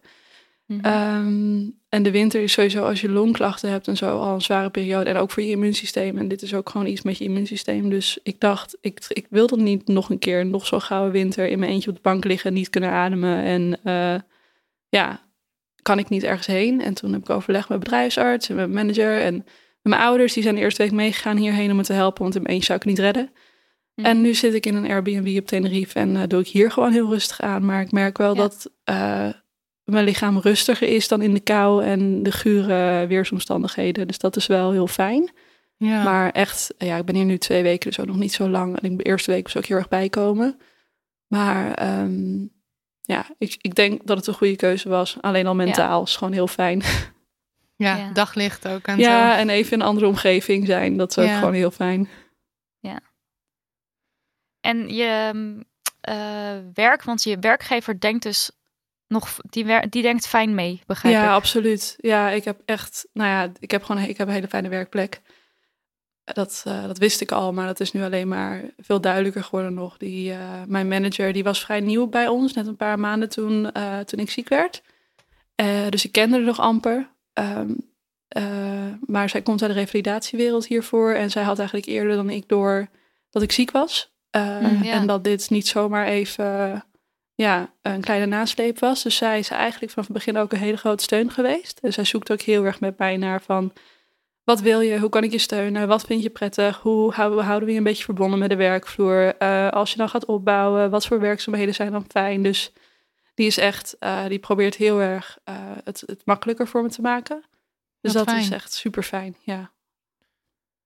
Ja, want ik las ook weer eh, dat de eerste mensen met die, die long covid hadden, dus nou ja, net als jij eigenlijk in maart 2020, dat die natuurlijk nu er tegenaan gaan lopen dat op een gegeven moment Ja. de regelingen met werk af gaan lopen. En Ja. dat je dan, ja, waar kom je dan? Daar heb je natuurlijk Ja. ook nog nooit over nagedacht. Nee, het is ook allemaal nog een beetje wazig voor mij. En ik heb dan een soort van de mazzel dat ik dus kort hersteld ben geweest en pas vanaf juli ergens echt eh aaneengesloten ziek ben gemeld. Mhm. Dus mijn twee jaar gaat dan in. Ja. Eh, maar ik heb inderdaad al wel eh, arbeidsdeskundig, pff, hoe heet het ook weer, arbeidsdeskundig onderzoek of zo moeten doen. Ik krijg Ja. nu een reïntegratiecoach eh, die me voorbereidt op sport 2. eh, maar ik vergeet dit wat het inhoudt, want ja, je geheugen is ook gewoon veel slechter. En los Mhm. daarvan, ik weiger ook me er heel erg in te verdiepen, omdat ik het heel ingewikkeld en vermoeiend en verwarrend vind. Dus dat is ook een beetje struisvogelpolitiek, maar dat is, voor nu is dat nog oké voor mij. En eh, mijn werkgever zegt ook van ja, we zetten gewoon heel erg in op dat je hier gewoon weer volledig terugkomt. En we zien wel hoe dat gaat en wanneer en wat en hoe. Maar uh, dus zij gaan er ook gewoon nog niet van uit dat ik helemaal verdwijn en uitval, zeg maar. Dus hmm. we houden met z'n allen nog een beetje eraan vast dat het gaat lukken om op te bouwen. En als dat gaat hmm. lukken, dan hoef ik ook niet dat hele traject in. Maar um, ja, ik vind het echt afschuwelijk voor de mensen die daar nu al wel mee te maken hebben. En mensen die bijvoorbeeld werkeloos zijn geraakt hierdoor, uh, die financieel, uh, die, al, die van bijstandsuitkeringen moeten leven, terwijl je medische kosten maakt die gewoon echt hoog zijn. En het, ja, ik heb echt heel veel mazzel, maar ik weet dat er heel veel mensen zijn die dat niet hebben. En dat maakt het alleen maar veel zwaarder, want elk beetje stress is gewoon een klap.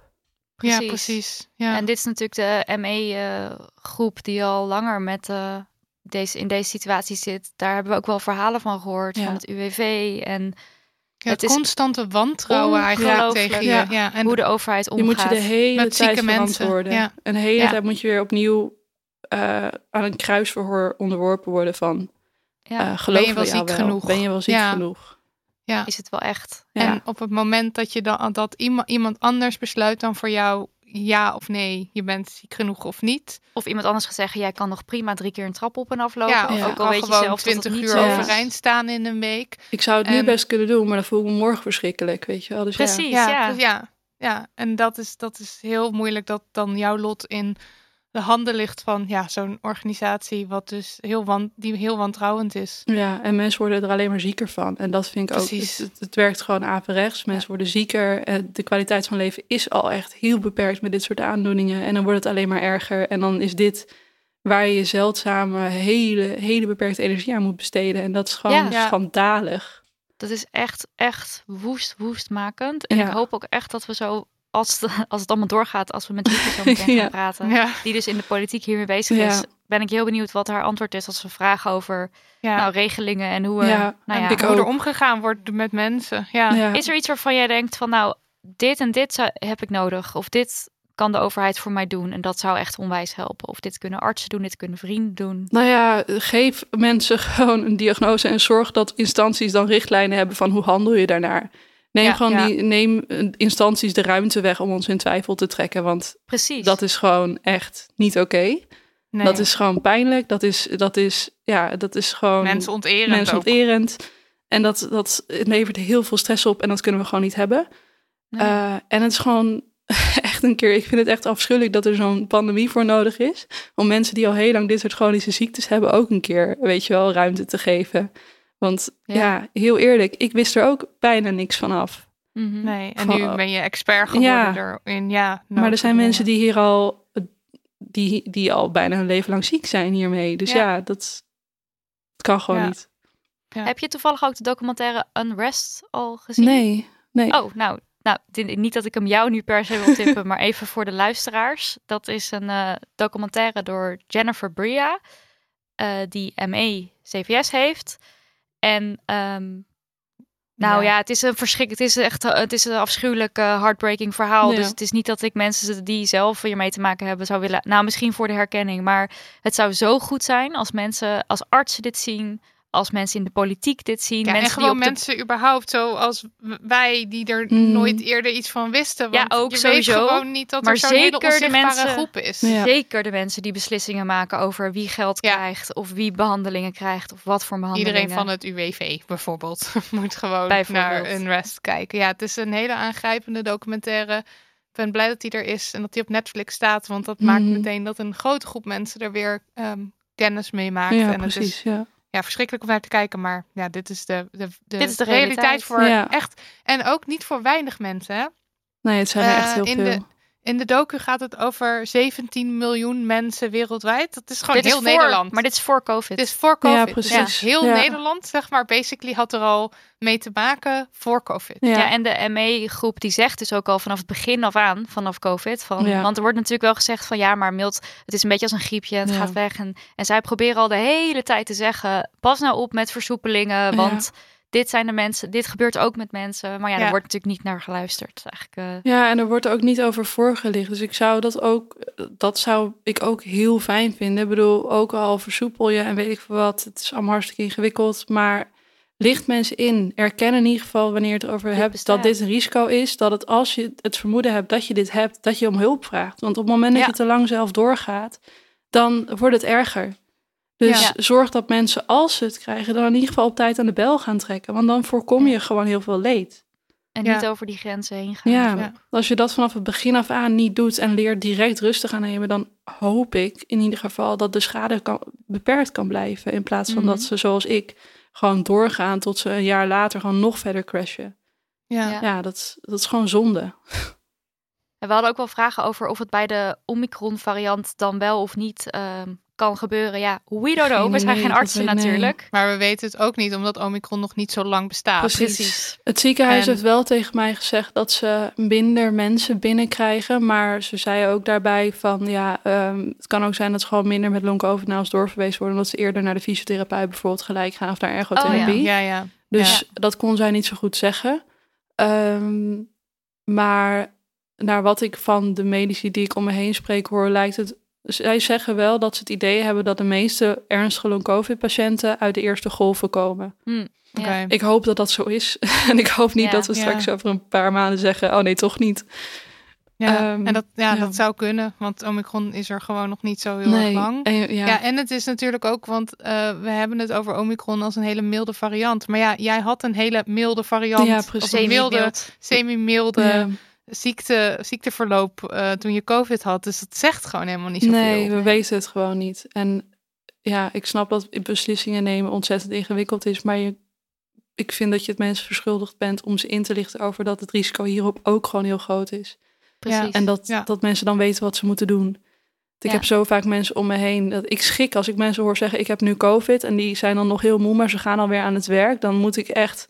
Dan zeg ik, dan, ja, ik, ik wil niet te vervelend zijn, maar ik ben ze constant aan het waarschuwen van pas nou op, ga niet te snel Ja. je grens over, want je weet niet, je weet het niet. Wees nou voorzichtig. En niemand anders waarschuwt ze. Dus ja, het zou ook fijn zijn als andere mensen dat wel gingen doen, want ik voel me daar nu soort een beetje verantwoordelijk voor. Niet dat ik dat ben, maar als ik dat nu dus hoor, dan denk ik shit, oké, weten ze dit wel? En ze moeten het Ja. wel weten. En ja. ja, Ja, het is een soort van alsof jij, hoe noem je dat, uit de, de, de Matrix, zeg maar. Jou, jou, jij, jij weet de waarheid en je wil gewoon zo graag andere mensen ook behoeden daarvoor.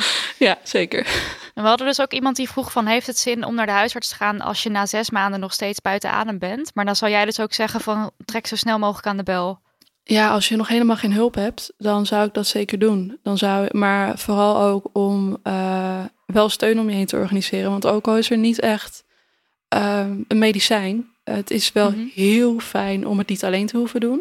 En Ja. wat ik zeg, voor mij is de ergotherapeut belangrijk geweest. Het ziekenhuis uiteindelijk ook belangrijk voor me geweest. Mijn fysio, ik heb daar heel lang getraind. In de eerste vier, vijf maanden of zo. Dat heeft uiteindelijk alleen maar averechts gewerkt. Maar uiteindelijk is zij dat wel... dan... Hm? Was dat zo'n training dat ze dan eigenlijk je grenzen juist gaan opzoeken? Wel heel voorzichtig. Ze had wel door van oké, Hmm. we moeten het niet te hard doen. Dus ze was ook met mij heel erg mijn grenzen aan het bewaken. Maar uiteindelijk was, ik ging twee keer per week daarheen en dan heel rustig trainen. Maar dat was gewoon veel te veel alsnog. En eh, Hmm. toen stond ik eigenlijk de hele tijd nog op een soort van spanning. En eh, verzamelde zich, ja, dat stapelde zich op totdat ik uiteindelijk compleet terugklapte en dat niet meer kon. En een van de eerste dingen waarbij ik dat merkte was de fysio. Dus ik, ik, was, ik wilde te snel weer naar een opbouw, terwijl ik nog niet had geleerd hoe ik tot rust moest komen. Ja. En dat heb ik door de ergo geleerd. En Oh ja. ja. ja, ik ga daarnaast ook naar een Ayurvedische arts, wat ik ontzettend fijn vind. Eh, maar ja, dat moet je zelf betalen. Oh, dus ja. dat is lang niet voor iedereen weggelegd. Ik heb de mazzel dat ik dat wel kan doen. En die eh, ondersteunt mijn immuunsysteem op een bepaalde manier. Ehm, daarnaast heb ik een online programma gevonden wat ontwikkeld is voor mensen met CVS en ME. En dat is ook een soort ondersteuning waar je gewoon een structuur uithaalt. Dat is iemand die je gewoon uitlegt hoe werkt dit, eh, hoe rust je goed, ehm, wat voor oefeningen kan, kan je doen om je lijf tot rust te brengen. En dat zijn allemaal kleine dingetjes die mij helpen en structuur geven. En ook maken dat ik het minder allemaal in mijn eentje hoef te bedenken. Ja. En dat Ja. is gewoon heel fijn. En dat kunnen artsen en dat kan wel, eh, kunnen bepaalde ondersteunende diensten wel voor je doen. Ja, ja, je bent niet alleen uiteindelijk. Ja. en je hoeft het niet, het wiel. Het wiel uit te vinden. Nee, en soms moet je wel echt even zoeken naar mensen die het begrijpen. Ja, Eh, hulpverleners die het begrijpen. Want dat, eh, mijn eerste ergotherapeut, die snapte er geen moer van. En die liet me opdrachten doen waarvan ik dacht, luister je naar wel? Hij, deed, hij haalde er dingen bij die mensen met hersenschuddingen dan doen. En bepaalde cognitieve oefeningen waarvan ik ook dacht, dit sluit totaal niet aan op mijn hulpvraag. Kom je met een hele andere vraag en jij denkt, jij doet dit. En dan zeg ik je nog een keer van, hé, hey, luister, volgens mij heb ik hier nu geen behoefte aan, maar daaraan. Dan zeg je, nee, je moet dit gewoon gaan oefenen. En nou, toen dacht ik, weet je, laat maar. Hij keek me amper aan. Ja.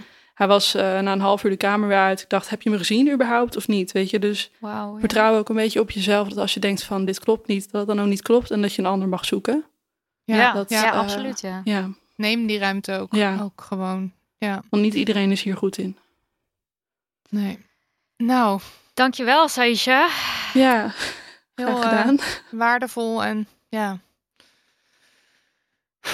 Ja, een diepe zucht. Ja, nee, heel veel dank. Ook omdat we weten dat dit jouw energie ook weer... eh, dit Ja. kost jou ook energie. En hier zal je waarschijnlijk ook weer van bij moeten komen. Dus heel veel dank dat je voor ons dit eh, wilde doen. Ja, graag En ik, gedaan. Ik, eh, hoop eh, dat mensen die luisteren en dat jullie er wat aan hebben. Ik, eh, Ik weet denk het eigenlijk wel zeker, zeker, want ja. er waren veel mensen die reageerden. eh, ook veel Ja, dat long-covid-patiënten, denk ik. eh, Ja. en mensen die luisteraars. lotgenoten zouden zoeken, die kunnen dus het best via Facebookgroepen daar... Ehm, ik weet niet of die groep nog bestaat. Ik heb zelf Facebook alweer een tijd verwijderd, omdat ik op een gegeven moment zelf dacht, het is wel goed. Ja. En ik heb nu mijn clubje.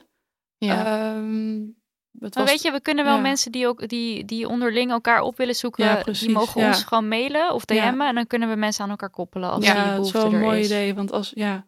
En er zijn ook wel wat programma's zoals eh, Zing je Sterk. Dat is dan, ja, weet je, het doet fysiek. Voor mij deed het niet echt wat. Maar dan kom je met een clubje lotgenoten een paar keer een uurtje bij elkaar om... ehm, eh, ja, dan zang, met ademhalingsoefeningen en zang dingen te doen. En dan heb je dus ook een soort van lotgenotengroepje. En daar zijn ook wel wat mensen eh, die met elkaar in contact zijn gebleven, geloof ik. En ik zag ook dat, bijvo- dat GGZ-instellingen nu beginnen met een soort van groepen maken. Maar Oh ja. Hm. ja, ik moest wel lachen en huilen. Want eentje daarvan eh hadden ze een programma van vijf sessies van twee uur bedacht, dacht ik. Oh ja, ik heb dat ook gereageerd van, helemaal jongens, niet. ik weet niet Ja. welke long-covid-patiënten jullie bedoelen, maar het grootste deel van de groep gaat dat nooit trekken. Ja. Dus eh, goed initiatief, maar misschien ja, kan de uitvoering wat beter. Zo maar zie je goed, maar weer, ja. er is echt nog zoveel te leren. Ja, ja. God. en soms is de wil er dus wel, maar ja. Ja. Nou, dankjewel. Ja, jullie ook. Gast nummer twee is digitaal bij ons aangeschoven. En het is Wieke Paulusma, Kamerlid voor D66. En ook zij heeft aan een corona-infectie long-covid overgehouden. Wieke zet het onderwerp long-covid momenteel op de politieke kaart. En probeert geld vrij te maken voor onderzoek en een beter lotgenotennetwerk. Welkom Wieke. Dankjewel. Hallo. Eh, fijn trouwens dat je tijd vrij kon maken in je drukke bestaan voor ons. En ehm, we hebben net al uitgebreid gesproken met Saisha. En die, zij is nu bijna twee jaar ziek. En heeft een ernstige vorm van, eh, van long-covid, waardoor ze nu niet meer kan werken. Ehm, hoe uit long-covid zich bij jou? Ja, dat ik heel moe ben en eigenlijk Mm. ook niet fit word. Eh, ik heb een hele slechte baan voor long covid. Ja. Ja, Eh 24 uur, eh 7 uur per dag als je niet oplet. Ehm, dus ik ben eh, moe eh, en dat trekt niet bij. En ik heb ook, toen ik ziek werd, eh, kreeg ik hele pijnlijke benen en ook handen. En dat is ook niet overgegaan. Eh, en ik heb net trap gelopen en dan ga ik eerder hier naartoe eh, om daarvan bij te komen, want anders kan ik niet met jullie praten. Ja. nee. Ja, is het dan ook zo dat jij, eh Saisha vertelde over dat ze kan instorten nadat ze eh, mentale of fysieke inspanning heeft gehad? Heb jij dat dan ook bijvoorbeeld als je wel een keer een vrije dag hebt, dat je dan eraf ligt? Ik heb het weekend wel nodig om echt Ja, bij te komen. Hm. Ja. Ja, dus en dat is wel, want ik ben nu een jaar verder en in het begin kon ik, ja, moest ik alles laten gaan om de dingen wel te kunnen doen die moesten, want ik heb ook twee kinderen. Eh, en dat wordt nu wel iets beter, maar ik heb, ja, ik ben niet degene die ik was voordat ik corona kreeg. Dat is heel frustrerend en dat is ook heel verdrietig. Ja, Ja. ja. Ehm, en, en er is nog er is heel veel ehm, onduidelijkheid over, over de ziekte. Wat weten we wel over long-covid? Nou, we weten dat het een heleboel mensen treft. Eh, ik denk dat we twee jaar lang heel erg bezig zijn geweest met de crisis. eh, en de zorg en alles wat dichtging en de school die dichtging. En ja, dat eigenlijk mensen die corona kregen... Nou ja, we hebben eigenlijk ook heel weinig aandacht voor de nabestaanden gehad. Want dat liet de crisis eigenlijk ook niet toe. Maar we hebben ook heel weinig aandacht voor mensen die niet beter worden. Hmm. Eh, en ik denk dat dat deels komt doordat je in een crisis zit met elkaar. En ook deels omdat we heel lang niet gedacht hadden dat dit zou gebeuren. Ja. En er ook heel lang geen onderzoek gedaan is. Wel naar, nou wat gebeurt er nou eigenlijk op de intensive care? Eh, en er is wel onderzoek wordt er gedaan naar mensen die op de IC hebben gelegen. Maar dat deden we altijd al in de zorg. Hoe kom je daar nou af? Eh, maar ik denk dat mensen dit gewoon zich niet gerealiseerd hebben. Dat het niet alleen corona is, maar dat je dus ook niet kunt herstellen. En dat besef is nu echt wel heel groot. Uh, ook omdat uit onderzoek blijkt dat echt heel veel mensen klachten overhouden. Hm. Um, en we nu ook in een fase zitten dat de eerste mensen uitvallen en niet meer aan het werk kunnen. Dus het probleem wordt nu groter dan alleen in de huiskamer van mensen zelf. En, en hoeveel procent van, uh, van de mensen, uh, hoe groot is de groep? Ja, er wordt in Nederland nog niet heel lang onderzoek naar gedaan. Maar ik heb een ronde tafel georganiseerd in de Tweede Kamer uh, vorige week. Uh, en daar waren de eerste voorzichtige cijfers ook vanuit het UMCG in Groningen... dat het 1 op de 8 mensen treft die corona heeft gehad... Mm. die na een jaar nog minstens één serieuze, heftige klacht heeft. Uh, en ik denk dat de groep van mensen die meer dan één serieuze, heftige klacht overhoudt... nog veel groter is. Heb je daar ook iets gezien over um, vrouwen? cis-vrouwen versus cis-mannen? Omdat we, wij lezen wel dat het veel vrouwen treft. Is Ja. dat iets wat je ook herkent, ja? Ja, nou kijk, ik zei bewust in Nederland is nog niet heel veel onderzoek gedaan, in het buitenland wel.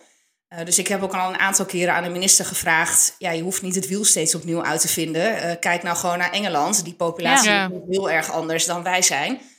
Uh, dus leer van die ervaringen, dat wordt nu steeds meer gedaan, gelukkig. Maar je ziet dus dat het veel meer vrouwen treft uh, en veel meer jonge vrouwen treft. Mm -hmm. um, en waarom dat zo is, ja, dat weet men eigenlijk nog niet zo goed. Nee. En um, want wat zou, hoe zou je long COVID definiëren? Uh, heb je daar een definitie voor of niet? Als, je, als ik nu zou zeggen, wat is long COVID? Wat, of hou je het dan op langdurige klachten na corona? Nou, ik denk dat dat geen recht doet aan wat mensen overkomt.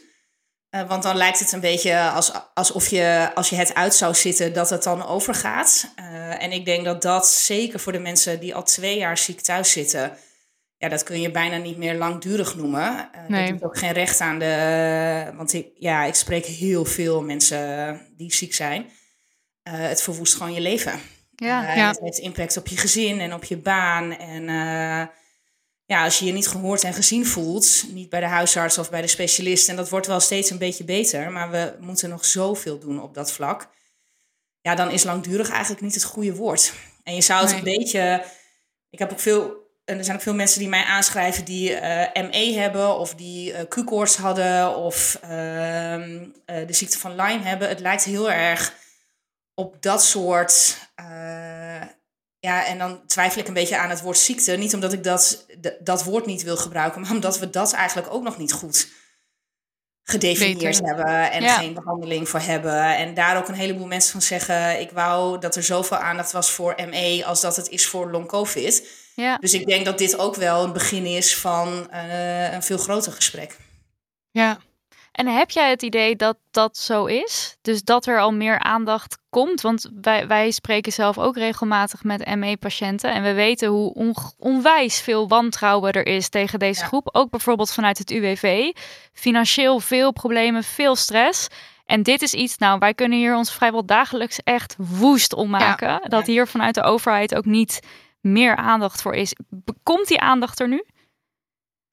Ja, ik denk dat het bijna onvermijdelijk is. Mhm. Eh, dus ja, het is ook heel treurig dat je een andere ziekte nodig hebt om je eigen Ja, eh, mhm. ellende eh, beter voor het voetlicht te kunnen krijgen en ook gehoord te worden.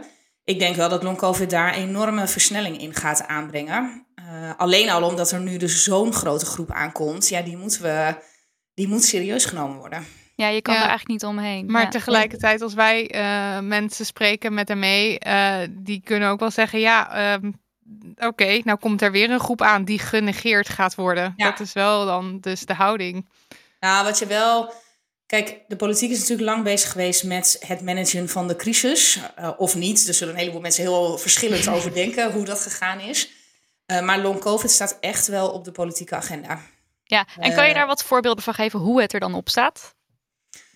Ja, ik heb zelf dat 10-puntenplan eh ingediend. Ehm, waarin ik en voor meer erkenning en herkenning gevraagd heb. Nou ja, je moet je afvragen of de politiek dat alleen kan. Dat denk ik niet. Daar moeten we als samenleving ook veel empathischer mee omgaan. Want wat ik soms ook wel eens merk is dat mensen denken: wow, we mogen weer. Uh, de regels gaan eraf, vrijheid, blijheid. En nu is het klaar. Terwijl ik denk, ja, als je een beetje met een empathische bril naar buiten kijkt, is dit voor een heleboel mensen helemaal geen vrijheid, blijheid. Want nee. die zitten gewoon ziek nee. thuis. Dus erkenning en herkenning gaat verder dan wat de politiek alleen kan doen. Uh, maar ik heb ook uh, voor meer geld gevraagd voor onderzoek. En dat is er ook gekomen, bijna 8 miljoen. Nou, dat is best wel een fors bedrag uh, ja. voor iets waar nog zoveel over uitgezocht moet worden. En misschien dan ook wel weer niet, zou je ook kunnen zeggen. Ik heb in dat 10 puntenplan ook om lotgenoten contact gevraagd. Want ja, ik heb heel veel mensen in digitale huiskamerbijeenkomsten gesproken. En de rode draad is dat iedereen zich eenzaam voelt. Ja. ja. Uh, en, dat is, en dat herken ik van mezelf ook. dat is heel naar. Heb jij ook... een schiet ook een beetje vol. Sorry. Ja, ja, ja, nee, maar dat is ook logisch. Want het is ook gewoon een heel, het heeft een enorme impact op je hele leven. En als de wereld wantrouwend naar je kijkt, is dat gewoon ontzettend kut. Ja, en je moet afscheid nemen van heel veel dingen. Ja, en ik ben zelf, en dat merk ik ook aan een heleboel andere mensen, ik ben er zelf helemaal nog niet aan toe om te zeggen dat ik ziek ben. Oh ja, ja. Dus het is ook ja. wel steeds de worsteling dat je denkt, uh, ja, uh, dit moet gewoon weer overgaan.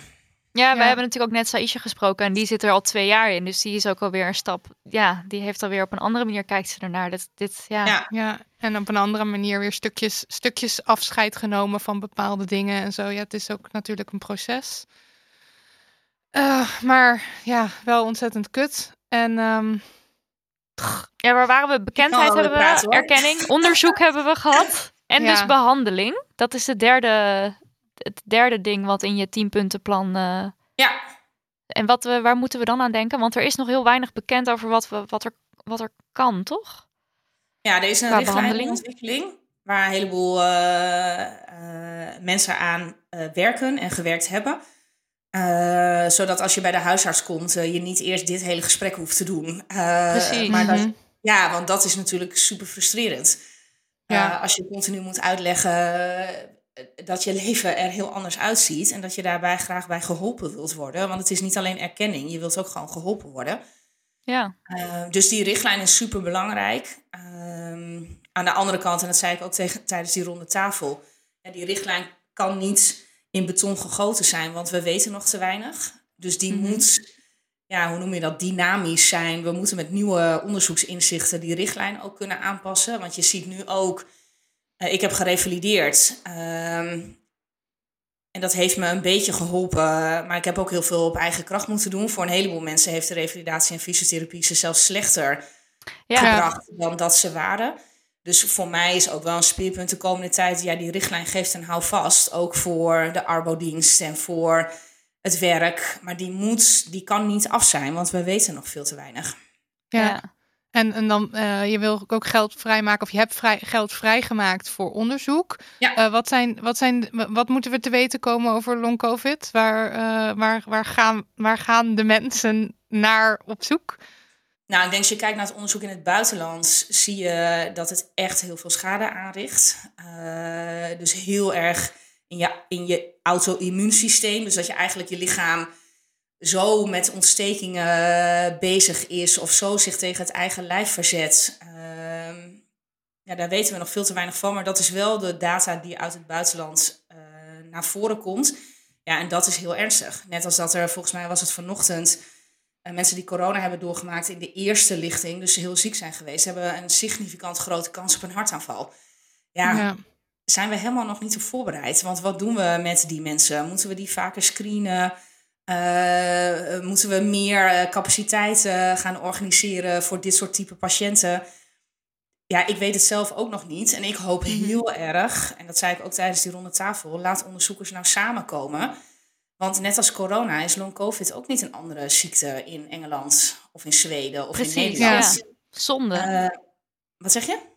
zonde als we dat allemaal als land per land en ook heel zonde als we onderzoeken vanuit de ME-hoek hebben, om daar dan om dat dan eigenlijk weer allemaal weer opnieuw te gaan onderzoeken. Exact. Ja. Ja. Ik uh, zie jullie even niet, maar ik denk dat jullie oh, mij nog wel horen. We zien, We, we Ja, horen ja, jou nog we- wel, we zien jou ook. Dus dat, dat gaat nog goed. Geen paniek. Eh, waarvan zeg je van, nou, dit wil ik echt nog heel graag voor elkaar krijgen? Ja, ik, ehm, daar zitten een aantal korte termijn dingen en een aantal lange termijn dingen in. Ehm, ik wil heel graag dat we een oplossing vinden. En dat moet in de politiek gebeuren, maar ook daarbuiten voor mensen die nu tegen ontslag aanlopen. Eh, als Ja, want twee eh, die groep thuis komt nu... zit- Ja, ja, en daar zit ook veel zorgpersoneel tussen. Ehm, nou, en dan merk je, kijk, dan kom je in systemen en dat is nooit makkelijk. Ehm, want we hebben het zo ingeregeld dat je na twee jaar eh, in de eh via terechtkomt en dat je je baan kwijtraakt. Ja, dat is eigenlijk onverteerbaar. Zeker als je Ja. het op je werk hebt opgelopen. En nou is dat super moeilijk aan te tonen. Maar ik vind, ik noemde net ook empathie. Eh, en systemen en empathie eh rijmen misschien niet altijd even goed. Maar ik vind wel dat we hier een oplossing voor moeten ja. Ja, want, ja, want het, het systeem zoals het nu is ingericht is erg gericht op na twee jaar dus weer beter zijn. Ja. Eh, of in ieder geval beter worden. En, en het ziet er naar uit dat het langer, in ieder geval langer gaat duren voor veel mensen. Ja. Ja. Ja, en we weten ook dat de systemen toch ook wel heel wantrouwend zijn. Dus dat er ook wel veel in zit van, oh, wij vinden dat je nog wel drie keer de trap op kan lopen Ja. en nog wel drie uur kan werken, Ja. terwijl dat in de praktijk gewoon echt niet waar is. En mensen Ja. na het bezoek van één arbeidsdeskundige al afgekeurd, of eh, juist gezegd wordt van, nee, maar dit kan jij nog en dit kan je nog. Dat zijn zulke onwijs pijnlijke verhalen. Nou ja, en dat is. eh, en wederom, en dat, eh, we weten dus gewoon nog veel te weinig. En daarom vind Ja. ik het ook heel erg belangrijk om vanuit de politiek. Want ik vind het ook niet altijd even makkelijk om. eh, want ik sta in de Kamer soms ook eh, met deze waterige ogen dit verhaal te vertellen. Ja, Eh, en dat is niet altijd even makkelijk als je kijkt naar de reacties die er dan vervolgens opkomen. Want die zijn niet altijd steunend en heel gezellig. Waar moet ik dan aan denken qua reacties? Oh, het totale drek. ja. Echt. Vrouw zijn wordt erbij gehaald. eh, als je nou afvalt, eh, dan was je niet zo ziek geworden. Eh, nou, dat. Echt Ja, totaal ja. sektistische ellende. Eh, maar ik merk doordat ik mijn verhaal vertel, dat, en dat moet niet van mij afhangen, eh, maar dat helpt wel. ja. Eh, en dat helpt ook in, eh, want ik moet dus eerder hier naartoe komen om bij te komen van dat traplopen. Terwijl ik elke Ja. ochtend wandel, eh, op de home trainer zit, eh, alles op alles zet om weer een beetje mezelf te worden. En nog sta ik als een eh 80-plusser hier boven aan de trap te hijgen. Ja. Ja, het is, het is gewoon een hele zware en heftige Ja. problematiek. En wij zijn eh, heel blij dat jij daar zit. En, en je hart maakt voor, Ja. ja. Nee, maar stel, Ja, stel maar eens voor dat je daar niet zat. Dan vraag, vroeg Ja. ik me af eh, wa- wat dan de situatie zou Ja. zijn in de politiek. Heb je misschien nog een laatste boodschap voor mensen die zelf long-covid hebben? Nou, dat je, en dat is altijd makkelijker gezegd dan gedaan, maar je bent niet alleen. Ja, En ik hoop echt dat mensen, ehm, hoe moeilijk dat ook is, ehm, en stuur mij een mail en die belandt eh, tussen een heleboel anderen, maar ik reageer. Hm. Eh, want je bent niet alleen. Eh, Ja. En er zijn een heleboel mensen die hier last van hebben. Ehm, en daarover praten. Ik ben bijvoorbeeld heel lang durfde ik niet alleen thuis te zijn. Want ik ben heel benauwd geweest toen ik ziek was. En ik was heel bang. En rationeel kun je dan zeggen, ja, dat gebeurt allemaal niet meer, want je hebt geen corona meer. Maar ik dacht, ja, stel je voor dat ik nou weer zo benauwd word en ik ben alleen. Ja. En pas toen ik dat ging zeggen eh, tegen mensen, eh, kon ik dat ook loslaten. Ja. ja, ik ben vast niet de enige die eh, hiermee worstelt of met iets anders in deze, naar aanleiding van corona. En het helpt als je, hoe moeilijk dat ook is, ja, iemand hier toch over vertelt. Ja, Ja. dit is ook eh, wat we van Saisha terugkregen. Dat eh, lotgenotencontact, maar ook eh, open zijn en, en delen over wat je voelt en, eh, en, en, en hoe, je, ja, hoe, hoe je dag is, zeg maar. Dat dat Ja. ook al helpt. Ja, dus eh, nou ja, nogmaals een keertje. We willen ook graag de long covid eh, de luisteraars van ons met long covid graag koppelen aan elkaar als mensen daar behoefte aan Ja. hebben. Dat, eh dat eh, ja, de lotgenoten Kunnen elkaar kunnen vinden. Ja. Ja.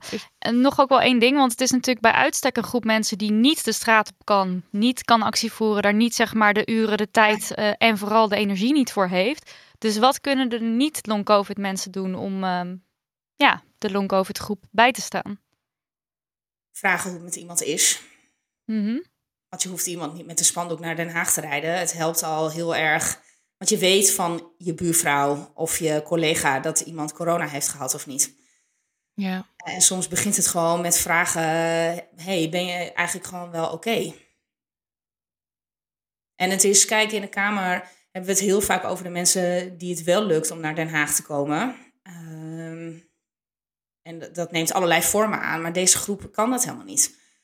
Nee, Nee. En, dat en dan heb je ook nog de groep die zich wel uitspreekt, die het nog wel lukt om, om iets te doen. Ja, Ja. Dus er is nog een groep die nog veel Ja. eh, zieker eh, thuis ligt, die we dus helemaal niet meer zien. Er is een patiëntengroep, Long COVID Nederland, die heel actief is. Die waren ook op de ronde tafel. Eh, en zij doen echt supergoed werk. Maar ik denk dat zij lang niet iedereen bereiken. Dat kun je ook niet vragen van mensen die allemaal dit in hun eigen tijd doen. Ehm, maar dat zou gewoon in het, trouwens, in het gewoon voor de samenleving als geheel heel goed zijn. Als we het wat vaker zouden vragen, ben je eigenlijk wel oké? En ik denk voor long Tuurlijk, COVID patiënten nog des te meer. Ja. Ja. Nou, dankjewel Wieke, Ja. dat je tijd voor ons hebt vrijgemaakt. En vooral ook voor eh, je, Voor je strijd, daar in Den Haag. Keep up the good work. Ja, en, ehm, Jullie Ja. ook. ja, alle liefst en sterkte ook eh, van de. Dam Honeys. Moedig voor. wel. Ja, dankjewel.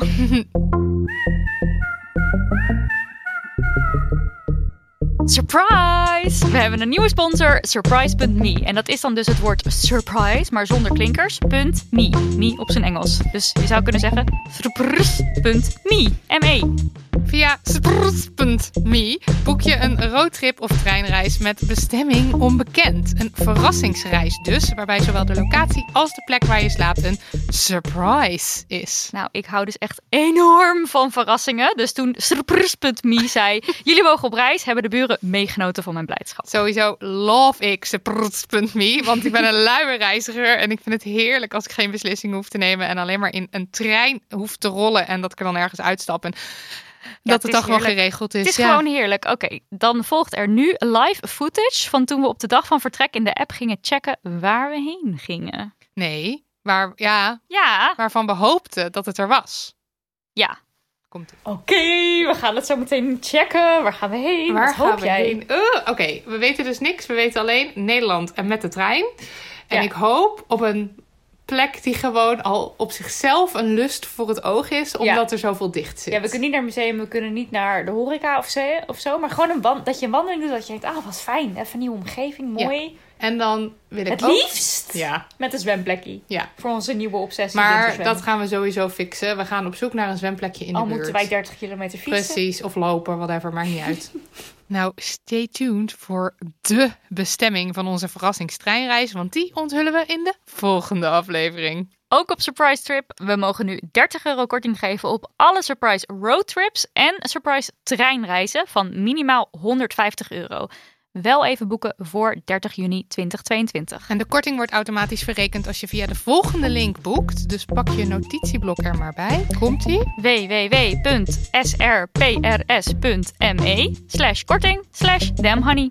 En als je nou niet hebt meegeschreven, dan kun je hem ook nog vinden in de podcast-app of in de show notes. Uh, damhoney.nl slash aflevering streepje 86. Maar dan kan je net zo goed naar surprise.me slash korting slash damhoney. Ja, dus Oh nee, punt. NL. Ah, doe maar gewoon wat. Ja, kijk maar even wat je doet. Surprise.me slash korting slash damhoney.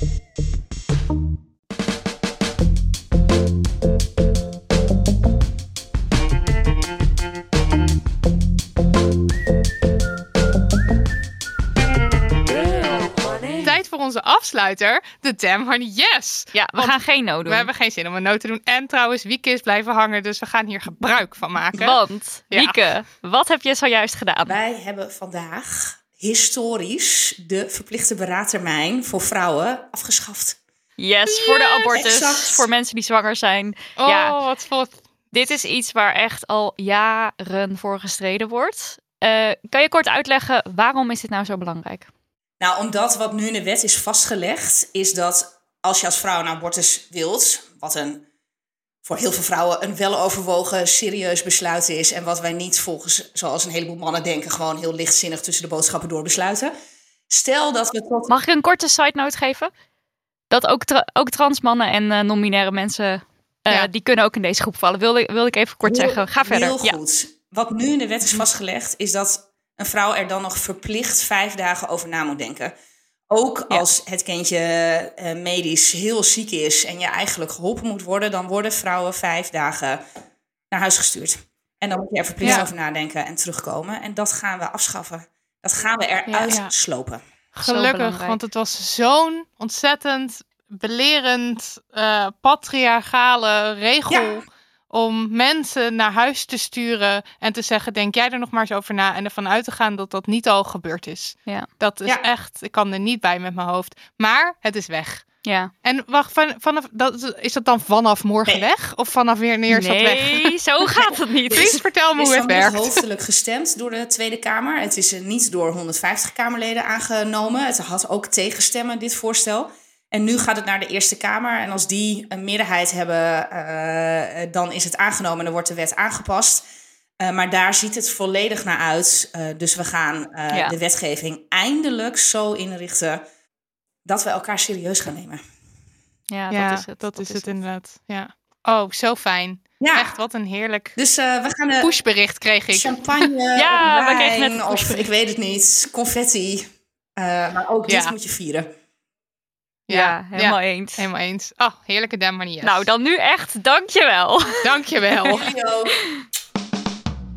Dit was aflevering 86. Dankjewel Saisha en dankjewel Wieke. En bedankt voor de edit Daniel van de Poppen. Bedankt voor de jingles Lucas de Gier. En bedankt voor de website Lisbeth Smit. Dan iets leuks. Namelijk, wij gaan het theater in ja, met ja. onze podcast. En nou ja, met de podcast, het is wel zo dat het niet wordt opgenomen. Je kunt het dus niet terugluisteren. Het is een once in a lifetime opportunity. en wij, Marilotje en ik, hebben meer dan zin om jullie eindelijk eens in het echt te ontmoeten. Uh, nou, wil je daarbij zijn? Goed opletten, want er volgt er nu een lijstje van waar we naartoe komen en wanneer en zo. Komt-ie. 4 maart. Oh, zou leuk zijn als hier zo'n... Daniel, kan je er even muziek hey, Fix eventjes, Daniel. Oké, Leuk. Oké, Oké. daar gaat het. 4 maart naar het Brest Theater in Brielle. Dan op Internationale Vrouwendag 8 maart het De La Mar Amsterdam. Dat is uitverkocht trouwens met de anderhalve meter coronaregeling. Maar wie weet komen er nog kaarten vrij. Of kun je op een andere manier een kaartje hosselen. Ik weet het niet, dus ik zeg het maar gewoon even. Dan 9 maart KAF Kunstlinie in Almere. Of noemen ze dat daar gewoon KAF? Ja, ik zou zeggen kaf, maar ja, Kaf. ik ben een rebel. KAF 9 maart Almere. 15 maart VU Cultuurcentrum Griffioen in Amsterdam. 21 maart dan naar Theater aan de Parade in Den Bosch. Maar dat is dan in de Brabanthallen, want Theater aan de Parade wordt geloof ik verbouwd. Ik weet het niet. Ik zeg nu dingen. Ja. Klopt dat? Nou ja, ik heb geen idee. Ga maar, maar, ja, naar theateraandeparade.nl en dan vind je ons geloof ik. Ja. 21 maart. 2 april Theater Zuidplein in Rotterdam. 30 april Podium Mozaïek Amsterdam. Dus kom allemaal of Niet kom niet. zelf weten. Ja. Ja. Eh, mensen die het ook zelf mogen weten en ons toch hielpen, eh, willen we graag heel eventjes bedanken nog. Want er zijn een aantal geweldige honingballen die ons in de afgelopen weken ehm, hebben geholpen met de transcripten, met het uittypen van verschillende afleveringen. Ik kan het niet vaak genoeg zeggen, je helpt echt enorm daarmee.